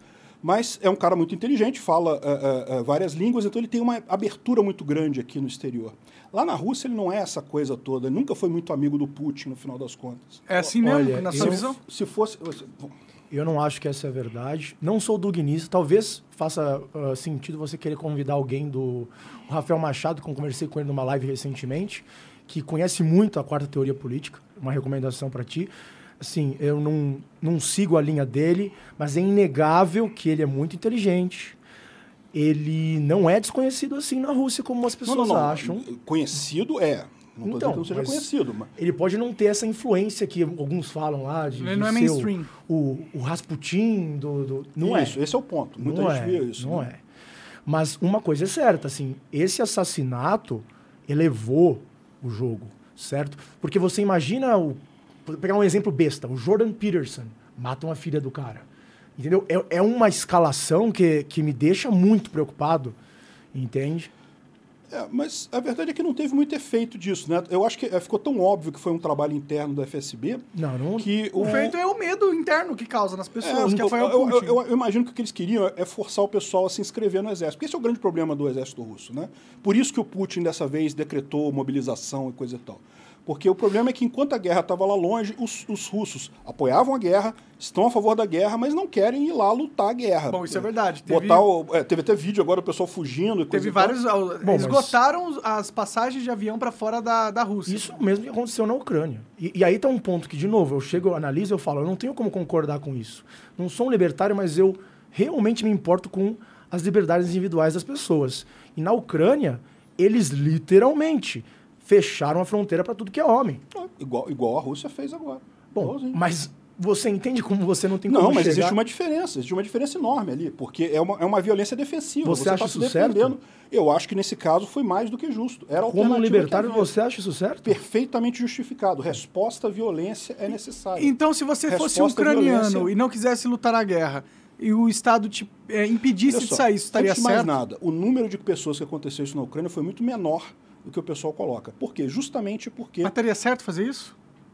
Nesse caso não tem alternativa. O que você tem hoje. Você pode só, deixar o cara só vazar da, da Ucrânia. Deixa eu falar para você. A questão toda é a seguinte: é, eu entendo que no, no, uh, no mundo libertário, no, numa capistão, você vai ter exércitos privados. A coisa vai ser voluntária, você vai ter muito menos violência no final das contas, porque simplesmente não vale mais a pena você usar a violência. Mas violência quando a Ucrânia é não deixa Agora, o pessoal sair, neste não deixa momento, de ser voluntário o negócio? Não, no momento que você tem um ataque desse tipo, você não tem alternativa. A única forma de você reagir é justamente usando a arma que você tem agora que é o Estado. Então, ou seja, é, é, o que eu vejo na Ucrânia foi isso, foi um uso do que é o, o atual. Agora, muito menos gente fugiu da Ucrânia do que está fugindo da Rússia. Por quê? Porque o pessoal sente que é uma guerra defensiva. Para o ucraniano, isso tem um motivo de ser. O país dele está sendo invadido. Ele sabe que se ele não lutar lá na frente, ele não vai ter casa. A casa dele, o apartamento dele, o prédio dele, vai ser tomado pelos russos. Mas se ele decidisse vazar, você acha que é correto o Estado tentar impedir a pessoa de vazar? De forma teórica, não. Nesse caso específico, sim, como eu ah, falei para você. Entendi. Eu entendo que, do ponto de vista libertário, é errado o Estado uh, obrigar qualquer pessoa a fazer qualquer coisa. Uhum. O problema é, nessa situação em que você está sendo Aí, vítima bem, de uma agressão, obrigar. você não tem alternativa. Neste momento, agora, você não tem alternativa. Que alternativa que você teria? Deixar a Rússia, deixar, deixar a Rússia invadir? É, e, e aí? É vazar. É, é o que os franceses fazem toda vez que tem guerra. não acaba bem para eles, né? Acaba perdendo os territórios assim, todos, né? Depois recupera. Eu fico até me perguntando, diante de uma lógica libertária, uhum. Por que importaria você estar tá ali naquela região? Eu não penso dessa forma, mas. Não, é propriedade privada, pô. O cara, o cara, ele mora na Ucrânia, não, mas... ele, tá no, ele tem uma propriedade dele, do, da, da, família dele, coisa não, e tal. Mas ele tem o direito de escolher se ele vai defender Exato, a propriedade é privada é dele ou não. No ponto de vista da ética libertária, sim. Uhum. Estamos no Ancapistão, estamos na ética libertária, que estamos vivendo nisso? Não. Então, nesse caso, a alternativa que tem é essa. E de qualquer forma, repito, não foi algo tão grande quanto está sendo na Rússia agora. Os ucranianos perceberam o problema com muito mais força, porque a foi casa deles intenso. invadido. Sim, não, com certeza. Mas eu, como uma, por exemplo, se eu fosse uma mãe, difícil me colocar no lugar de mãe porque eu não sou mulher, mas se eu fosse uma mãe, e aí começou a guerra e o meu filho, eu quero que o meu filho vaze e ele uhum. quer vazar. Se chega alguém e fala assim, não, não, não, tu vai pra guerra e foda-se, eu, eu ia odiar essa pessoa. Eu, eu conheço... Eu, eu não gostaria eu dessa pessoa. É o que a Rússia está fazendo agora, né? Eu conheço dois ucranianos hum. que passaram exatamente por isso. Não é algo tão incomum assim. Na verdade, é muito fácil de você entender. Nesse momento, tá cheio de ucranianas mulheres ao redor do mundo lá, estão lá arrumando novos, novos namorados, maridos, e os caras estão lá presos, morrendo nas trincheiras, enquanto que alguns queriam simplesmente, sabe, não passar por aquilo ali. Não acho justo você chegar a obrigar uma pessoa a participar de um conflito. Curioso até... como o pessoal vira libertário rapidinho, né? Mas eu. É o certo. Né? Virou, virou libertário rápido. Não, eu não, vi, eu não virei libertário. É... é... Ele acha a mesma coisa na Rússia. Você acha que a Rússia tinha direito de impedir das pessoas. Não. Hum, certo? Tá bom. Eu estou falando sério, assim como não, não, o Brasil. Mas, mas é, o ponto disso daqui é justamente essa equivalência falsa. A Rússia invadiu a Ucrânia. Não dá para esconder esse fato, né? Não, a Ucrânia tem... tem que se defender, não tem outra alternativa. Ah, mas se ela, quiser. ela tinha que fazer isso. Se ela quiser, ela se defende. Senão ela pode só aceitar, né? A escolha da Ucrânia. Como povo, ela pode aceitar pode tomar uma decisão que a gente não acha correta. Né? Entregar todas as, as, propriedades privadas, todos os ucranianos Mas entregarem os suas russos, propriedades eles, privadas. Eles é uma decisão. Eles não fariam isso. Eles não iam tomar é uma, todas as é uma decisão. não. Vê como é que estão as covas coletivas lá em Irpin, em Bucha. Olha o que, que eles fizeram. É muito pior do que tomar propriedade privada. Estupraram crianças, mataram mulheres. Teve é, é, assassinato em massa lá, covas coletivas. Primeiro, é muito pior do que só tomar propriedade privada. Primeiro, isso acontece, e eu não estou justificando isso, mas É a realidade da guerra. Por isso que a Ah, gente tá. tem que prevenir não, não, não, toda não, a não. guerra. Ah, Mas a realidade, a guerra só aconteceu porque o Putin quis. Não, não- Então é culpa do Putin. Por exemplo, quantos Não, é culpa do russos, Putin, a guerra é culpa do quantas Putin. Não, crianças mas não russas foram é estupradas por ponto. ucranianos? É. Quantas crianças russas foram estupradas por ucranianos? Veja, você está fazendo. Não, a sabe? Ucrânia não está lá na Rússia. A Ucrânia não invadiu a Rússia. Então isso não acontece lá. O que acontece é os russos invadiram a Ucrânia. Se a Rússia- Os russos estão estuprando mulheres e crianças na Ucrânia. Se a Rússia Essa tivesse é a jogado mens- é, mensagens na mídia falando que os ucranianos estavam estuprando pessoas também lá, você acreditaria? Como é que é o negócio? Não entendi. Se a Rússia, se tivesse saindo notícias da Rússia que os ucranianos, ucranianos estavam fazendo. Saíram da Ucrânia, entraram no território não, da não, Rússia. dentro da Ucrânia estuprando ucranianos. Os próprios ucranianos estuprando ucranianos. Você acreditaria nisso? Não, porque, por- olha só, que existem estupradores, existem em todos os países. É. Mas assim, de forma geral, de forma ampla, não. Por que, que eu acreditaria nisso? Qual a lógica que teria isso? Ah, porque pode acontecer, né? Eu não duvido nada que parte do não, exército tem- ucraniano seja maldoso. Porra, para com isso, né? Não, eles são Que bons. lógica tem isso? Não, não. A lógica é que o isso- ser humano é perverso na essência. Ou seja, Não importa se é da Ucrânia ou se é da Rússia. de qualquer forma, mesmo que seja um ucraniano fazendo uma maldade, ele só está ali lutando porque a Rússia invadiu inicialmente. Então continua sendo por culpa do Putin. Não me consta que os ucranianos estejam fazendo isso, até porque é a terra deles. As pessoas que estão ali são conhecidos deles. Você vê casos de, soldados que Ucrânia, chegaram. Você conhece todo mundo. Você vê casos de soldados que chegaram ali em Irpin e foram bem recebidos pelas pessoas. O cara, o cara libertou o vilarejo da avó dele. Tem- Aham. tem- é, Não, é, são crer, as pessoas crer, ali. crer. Tem muita gente- Então, assim, a chance de alguém fazer uma, uma maldade dessa é mínima. Por que que ele vai fazer isso? Faz sentido, é Que menor a lógica que é isso? É menor. Os russos, por outro lado, por que, que eles fazem isso? Eles fazem isso por quê? Primeiro, que eles não estão motivados. Segundo, porque eles querem informações. Então, eles usam tortura contra os ucranianos para pegar informações e, e continuar com a guerra suja deles. Sim. Então, no final das contas, é Mas isso pra- não tem equivalência aí. Se eles Quem querem- está errado é os russos. Se eles querem informação, Hum. certo? A tortura, que inclui estupro, é, não é mais comum. Geralmente o combatente é homem. Não, não. Informação você obtém de qualquer pessoa. Onde é que fica a fábrica aqui na cidade? Mulher sabe também onde é que fica a fábrica. Eh, Onde é que fica não sei o que lá de munição? Ó, a mulher sabe também. Os casos. Porque, olha só, a grande vantagem que os ucranianos têm nessa guerra é justamente isso. Por quê? Porque a população lá da região que está ocupada pela Rússia, ela dá Conhece. informação, ela liga para os ucranianos, tem até uma linha de, de- de- de- desse tipo de coisa, liga para os ucranianos e fala, olha, a- o, o agrupamento russo está aqui, está na rua tal, tal lugar. E aí o pessoal manda os HIMARS lá. É uma vantagem que os ucranianos têm, por quê? Porque a população é de lá, eles sabem onde estão as coisas. Os russos chegam lá, ninguém quer dar informação para eles. O que, que eles fazem?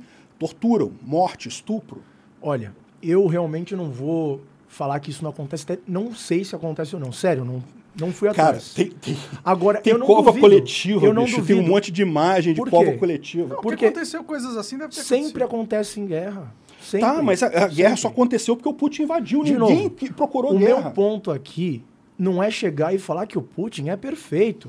Já falei que eu não. Não, você tem que falar que o Putin é o culpado, 100% culpado. Não tem outra explicação para isso. Não, Não, ó, tem ó. outra alternativa. O cara invadiu um outro país. não existe No meu isso, ver, cara. isso é ingenuidade, porque você está Mas os Estados ignorando. Unidos já fez isso também, Então, cara. Não, Como e estava não errado existe também. isso? E estava errado também. isso. Ué, mas e, e, e tá errado?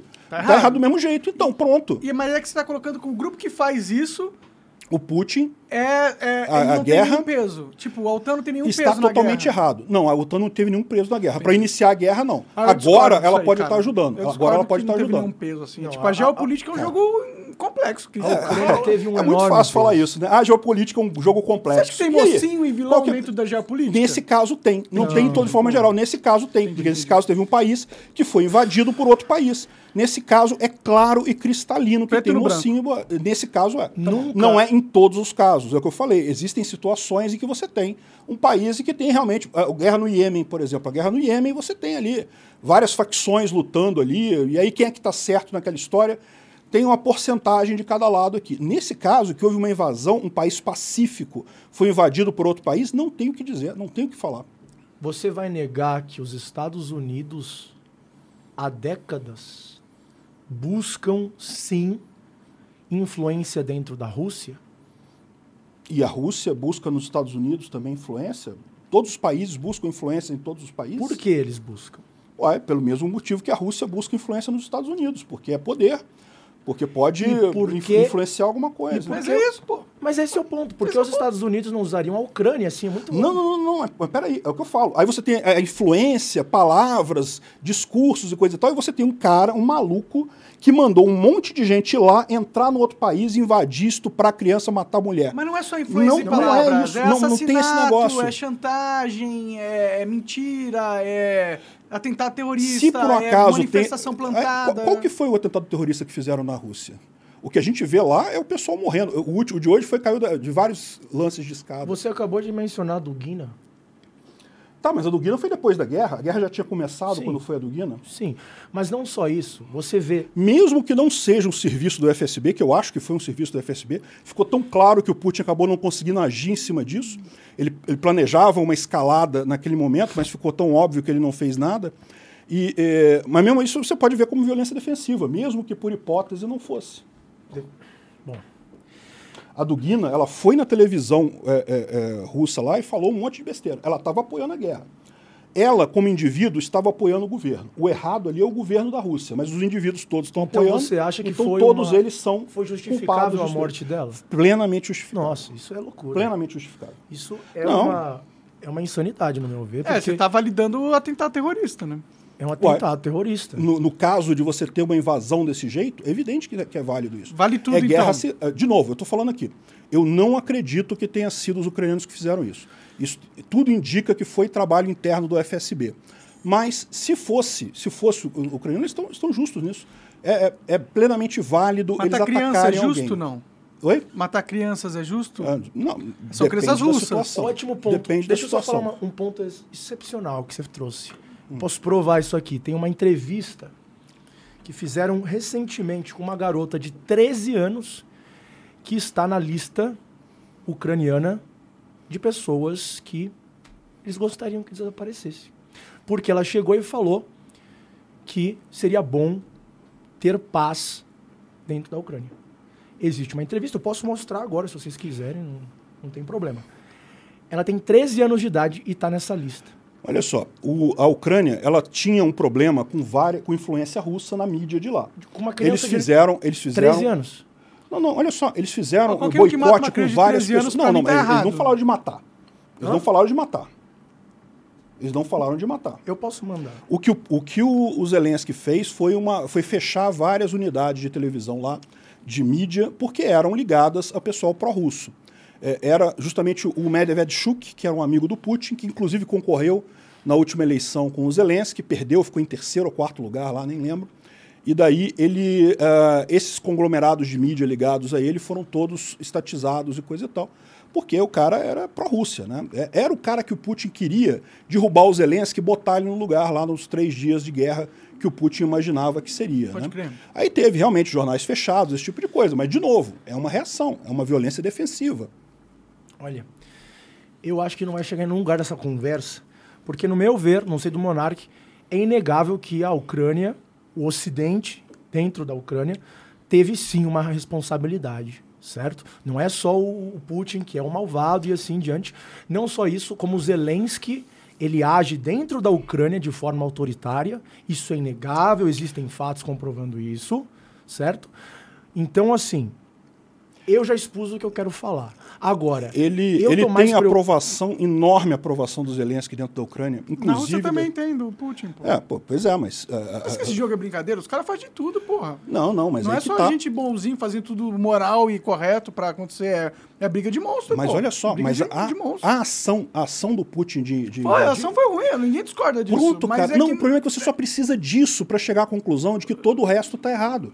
Não tem como defender o Putin em nada. O Putin não tem nem um, 1% de certeza Mas a gente disso não tá daí. defendendo Porque Putin. ele invadiu... Não, vocês estão. Dizer que está equivalendo a Ucrânia e a Rússia é defender o Putin. Não é dizer que ele tinha tá motivos para isso. É, é tentar entender como que a, a Não é a história mesma acontece. coisa. A- como que a a- história a- acontece? Quais são os só. elementos que envolvem a história? No- na minha opinião, o Putin tá errado em invadir.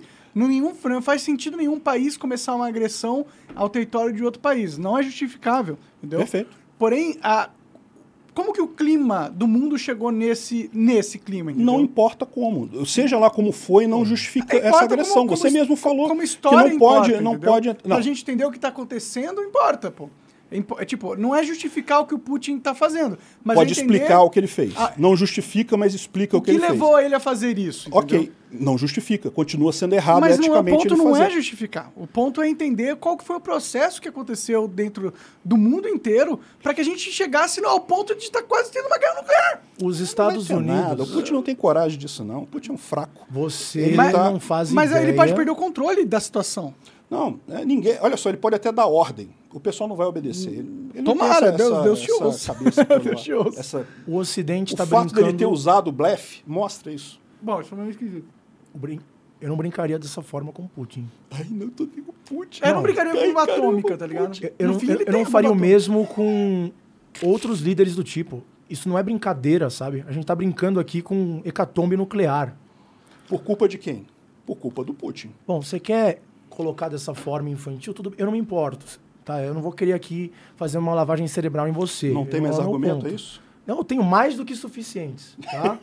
Inclusive, Mas não É. precisa dessa necessidade de estar certo. Às vezes você não tá Não, certo, pô. pô. não. Às vezes você tá. às Nesse caso ele eu tá tô. errado. Nesse caso eu tô.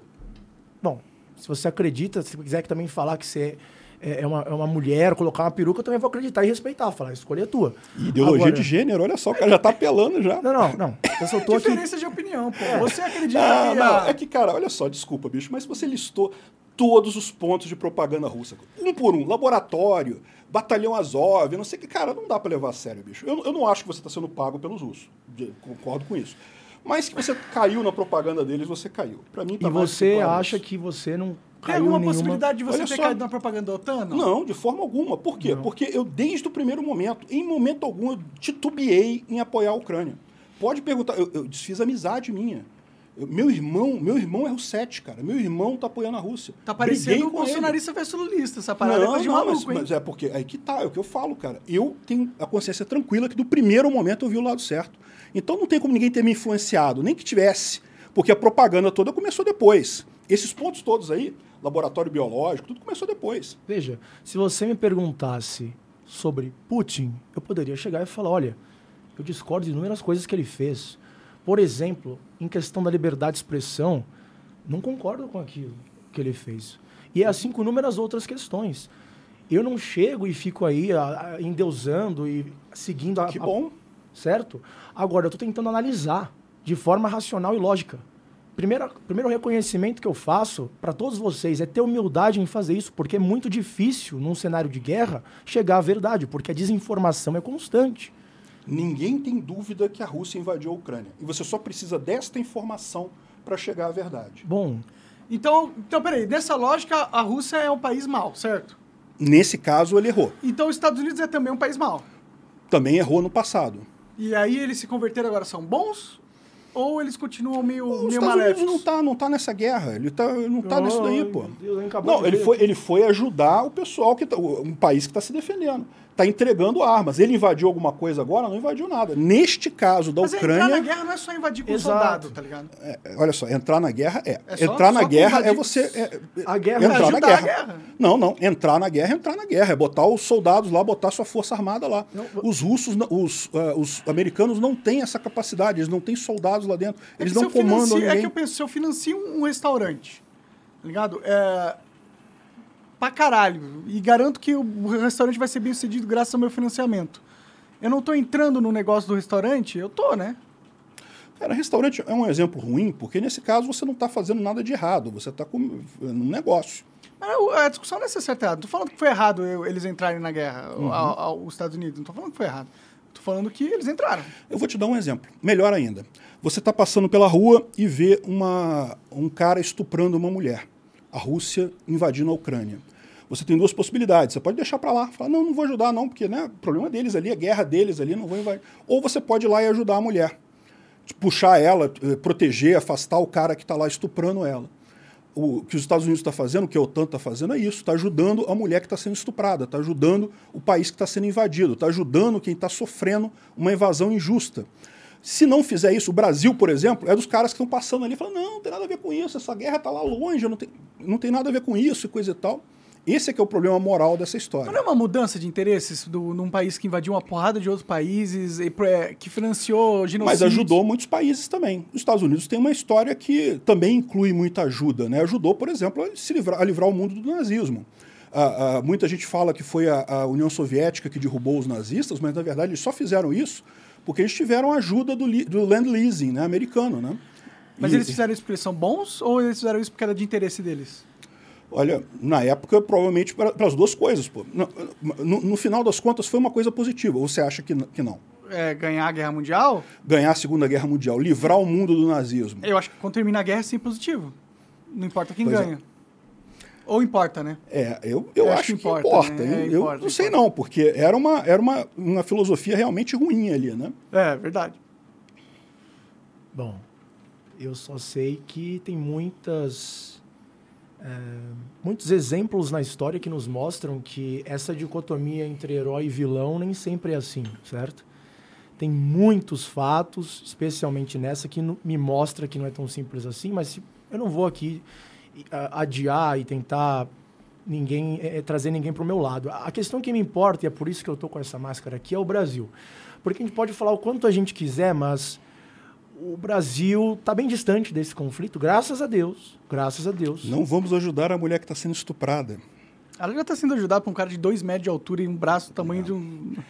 No mínimo virar ele lá e falar: é, tá certo, não, não, não, não estupra ela, não. Pelo menos não, não, isso podia a falar. Dif a diferença é que o estuprador. Sim, sim. Mas isso a gente falou. A diferença é que o estuprador. Talvez, só talvez, queira nos estuprar também. não a Rússia. Mas. Não, ganhou, cara. Esse aí ganhou. Agora eu concordo com tudo. Beleza. É isso daí. Mas você não acha que existe interesse. Ah, tá beleza. Não tá existe interesse americano na gente, nossa, nossa política? Olha, existir. Ah, você está dizendo que os Estados Unidos vai querer estuprar o Brasil depois que é não tem nada tá a ver falando. com isso? Não, que isso, cara? Por que ele precisaria dessa guerra para estuprar? Se ele quisesse estuprar, a gente não estuprava. O fato é que não está estuprando. É que tem várias formas de você estuprar a pessoa que não envolvem força também, entendeu? Não, não. Para estuprar envolve força. Envolve violência. Ameaça. Você já, ouviu, você já ouviu falar Ameaça. na Amazônia? Já ouvi falar. Você já ouviu falar das inúmeras notícias que estão cada vez mais colocando a pauta da internacionalização da Amazônia? Não existe isso. Ah, não, não, existe discussão é de internacionalização. Da isso. Não, isso, isso existiu, eu vou te falar quando. Existiu no final do século XIX, início do século XX. Houve, de fato, um movimento que foi o que resultou na, na tomada do Acre. Né? Vocês sabem, o Acre é, pode parecer que foi uma, uma terra que não vale nada, que o Brasil arrumou uma confusão para comprar aquilo ali, mas a ideia ali justamente é por quê? Porque pela, pela lei internacional, um rio que banha mais de um país de forma navegável é um rio internacional. E aquela região do Acre ali chega navegável até a Bolívia. Era da Bolívia na época, vocês lembram, né? Então o que, que aconteceu? Houve um esforço do Brasil de comprar aquela área ali justamente para o Amazonas navegável ficar todo em território brasileiro e não ter mais essa discussão de internacionalização do Rio Amazonas. Fora isso, o que você tem muito é muita gente que quer estimular o anti-americanismo aqui no Brasil.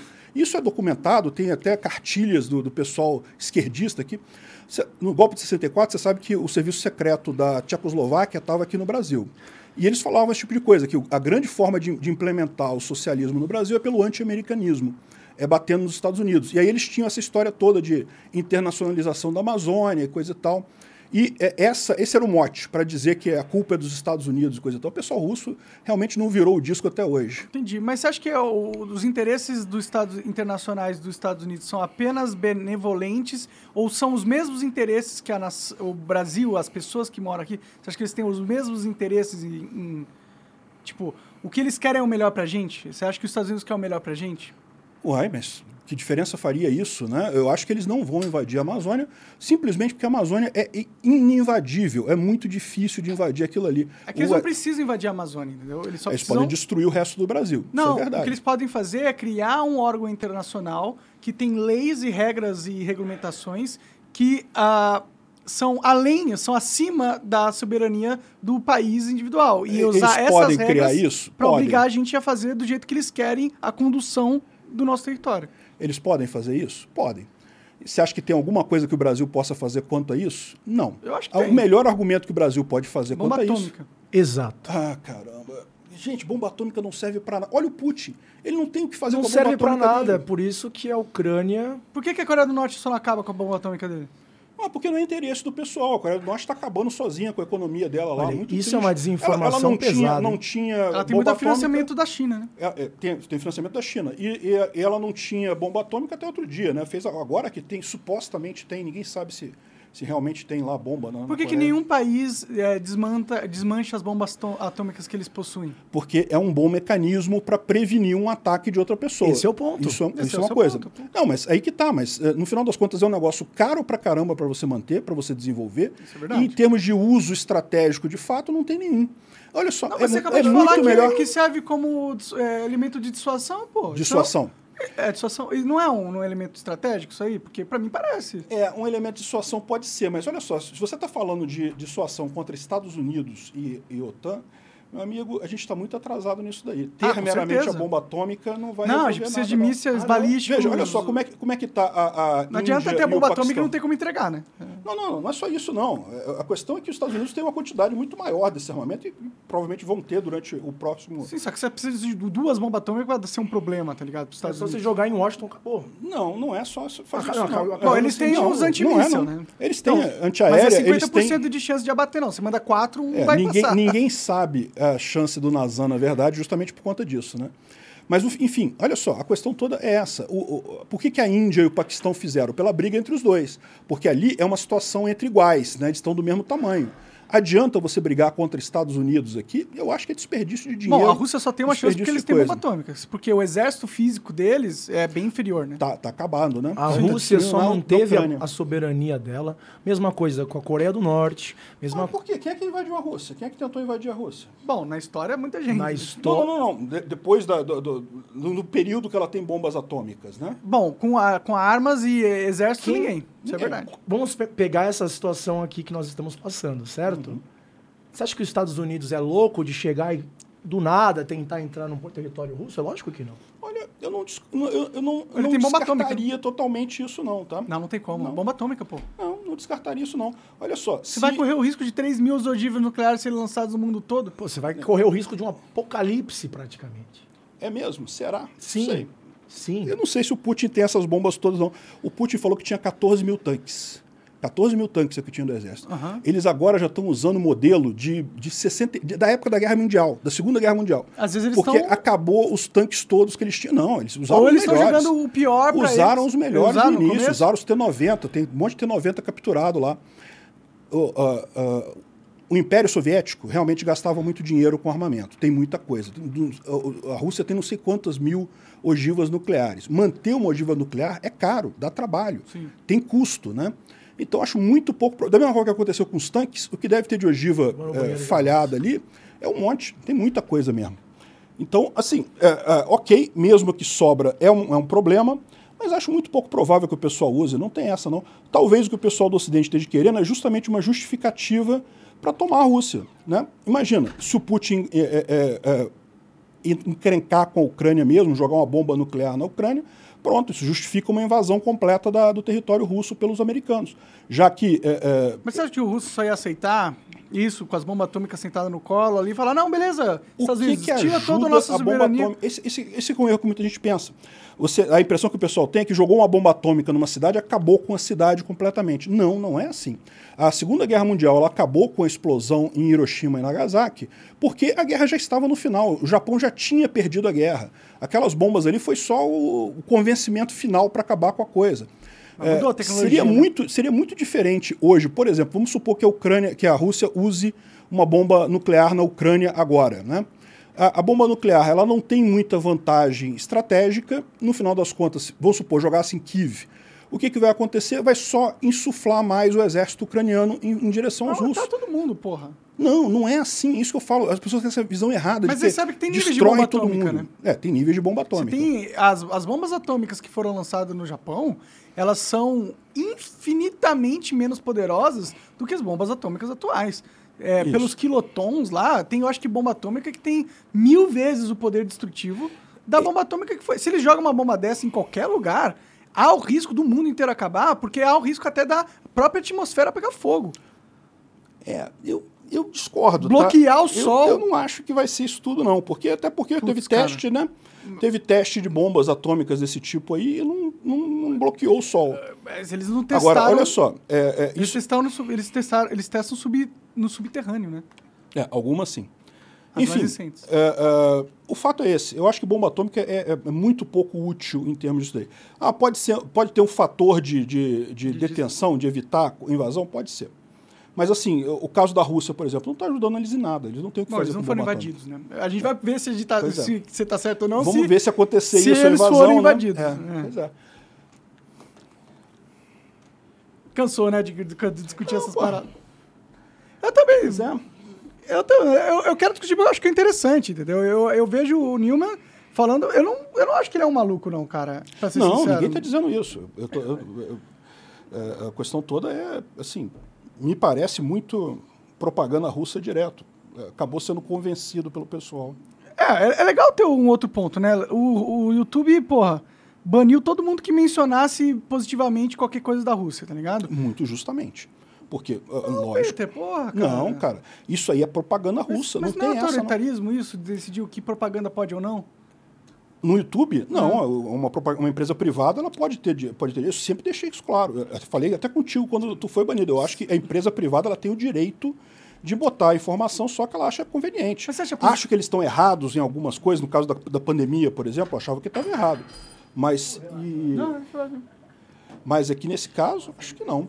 Estão certos. Ah, entendi, entendi. Eu, eu, eu, acho que, tipo, eu não acho justo que a humanidade tenha só um lado da discussão sendo disposta a ela, entendeu? Você Por tem o lado do estuprador e o lado da vítima. Tem que ouvir os dois lados, a justiça funciona assim. não, nesse caso não, meu amigo. Nesse caso não tem esse negócio, não. Entendi. Tá bom, beleza. Eu não tenho opiniões muito quem fortes que é, Quem que é... Se o Brasil tem uma bomba atômica, a gente vai se tornar estuprador, é isso? Não, não, não, a gente tá viajando. Não. Ah, cara, eu sinceramente essa discussão tá me cansando já um pouco, porque estamos é, tentando um convencer o outro e esse não é o propósito é. da parada, é discutir. A gente discutir, falou isso. um monte de coisa sobre, sobre tudo, temos várias visões aqui. A minha visão é que a Rússia errou em ter, em ter entrado, é injustificável qualquer país que inicia uma agressão física em outro país, é injustificável. Mas também é, eu entendo que isso não aconteceu por nada e do nada, e tem muita história que a gente talvez não saiba completo, que explique quais foram os processos históricos que levaram a, a humanidade como um todo a chegar nessa posição política. Esse é o meu ponto, entendeu? Não acho que a OTAN é os mocinhos, apesar de eles estarem certos em apoiar a Ucrânia contra essa guerra, não acho que eles são é, seres iluminados com só o interesse da humanidade no coração. Não acredito nessa, nessa visão do mundo. Mas também acredito que, do, igualmente, o Putin também não é nenhum santo e fez muita merda e o que ele fez ali na, na guerra é injustificável. Cara, vai ter pergunta, porque eu tenho que acordar amanhã cedo. Não, demorou, demorou. Vamos lá. Eu vamos só lá. quero finalizar uma coisa em relação à Ucrânia, que é o seguinte, algo que poucos conhecem. Existe algo que é a Agenda 2030. A Ucrânia tem um papel central nesse sentido. Mesmo antes do que aconteceu na Ucrânia, o Chatham House fez várias discussões sobre isso, colocando a Ucrânia como um proof of concept, né? um, uma prova de conceito das cidades inteligentes. A Ucrânia, com o Zelensky, tem um ministro, ou é presidente de, alguma, de um departamento de inovações digitais. O nome dele é Fedorov. Ele é um dos Young Global Leaders do Fórum Econômico Mundial. Certo? O Putin também, né? É, mas parece que parece que o Fórum Econômico Mundial meio que expulsou ele. Eu não sei. Também fico com o pé atrás. Nesse sentido, eu fico uhum. preocupado. Agora, o Fedorov, ele está completamente alinhado. Existem diversas declarações dele, públicas. Quem quiser, eu posso mostrar no meu canal de Telegram que mostram que a Ucrânia é como se fosse o protótipo dessas cidades inteligentes. Tudo bem? E por isso merece ser invadida. Não, não é merece tá ser invadida. Pelo contrário, nós precisamos sempre nos lembrar de algo muito importante nesses grandes jogos geopolíticos, que é o conceito de ordo ab chaos. A ordem sai do caos. Primeiro você destrói, aí você constrói. Destrua e construa. Então, me preocupa ver isso, e o pior é que quase ninguém discute. Me parece que a Ucrânia, sendo reconstruída, não só pode ser prime o primeiro exemplo de cidade inteligente da tal elite do Fórum Econômico Mundial, como um modelo a ser seguido para o resto do mundo. E, se, e, e, o Putin ajudou nisso, né? É possível, sabia? É eu não acho que. Não acho que o Putin não, não, não é mesmo um agente da CIA? Sabe o que eu fico pensando? Às vezes a gente tá é, vendo essa guerra achando que um tá brigando com o outro, mas lá atrás. Lá atrás tá todo mundo tá ali combinando, mundo combinando, né? Você Olha, faz isso, eu faço na isso. Na política é assim. Eu, eu só não falo isso porque eu não tenho muita evidência, mas eu sempre fico com o pé atrás, sabe?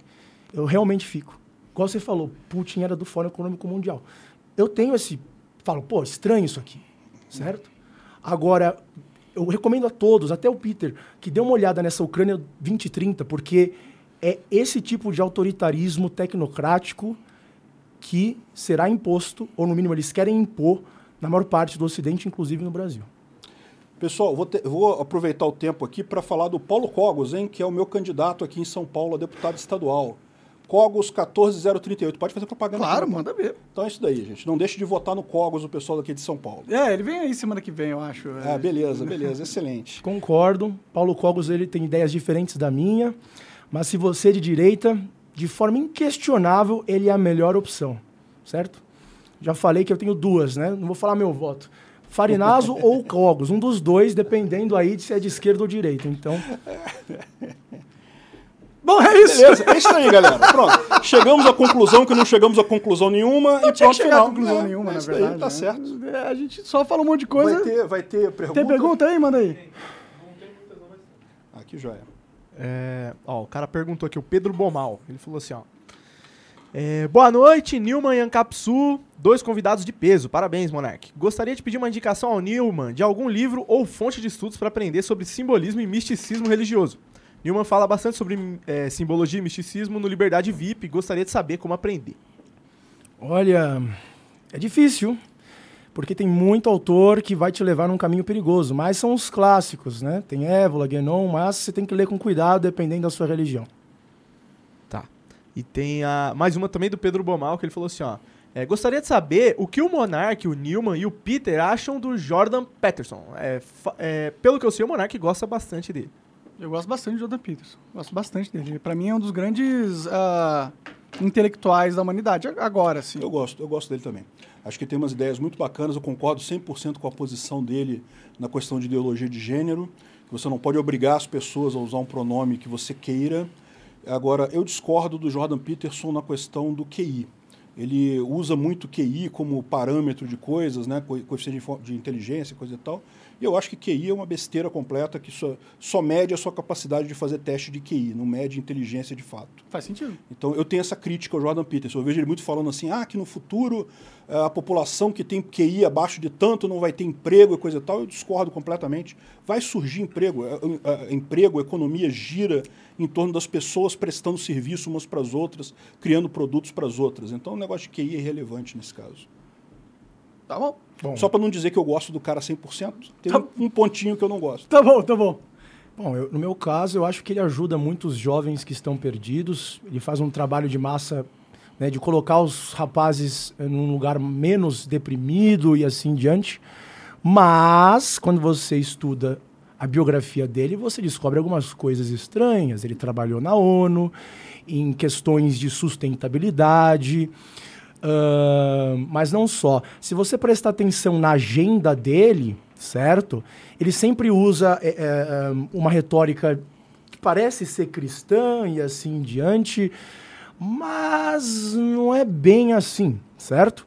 Se você escutar o que ele fala de que uh, clean your room, né? limpa o seu quarto, a culpa de tudo que está errado na tua vida é, é toda sua.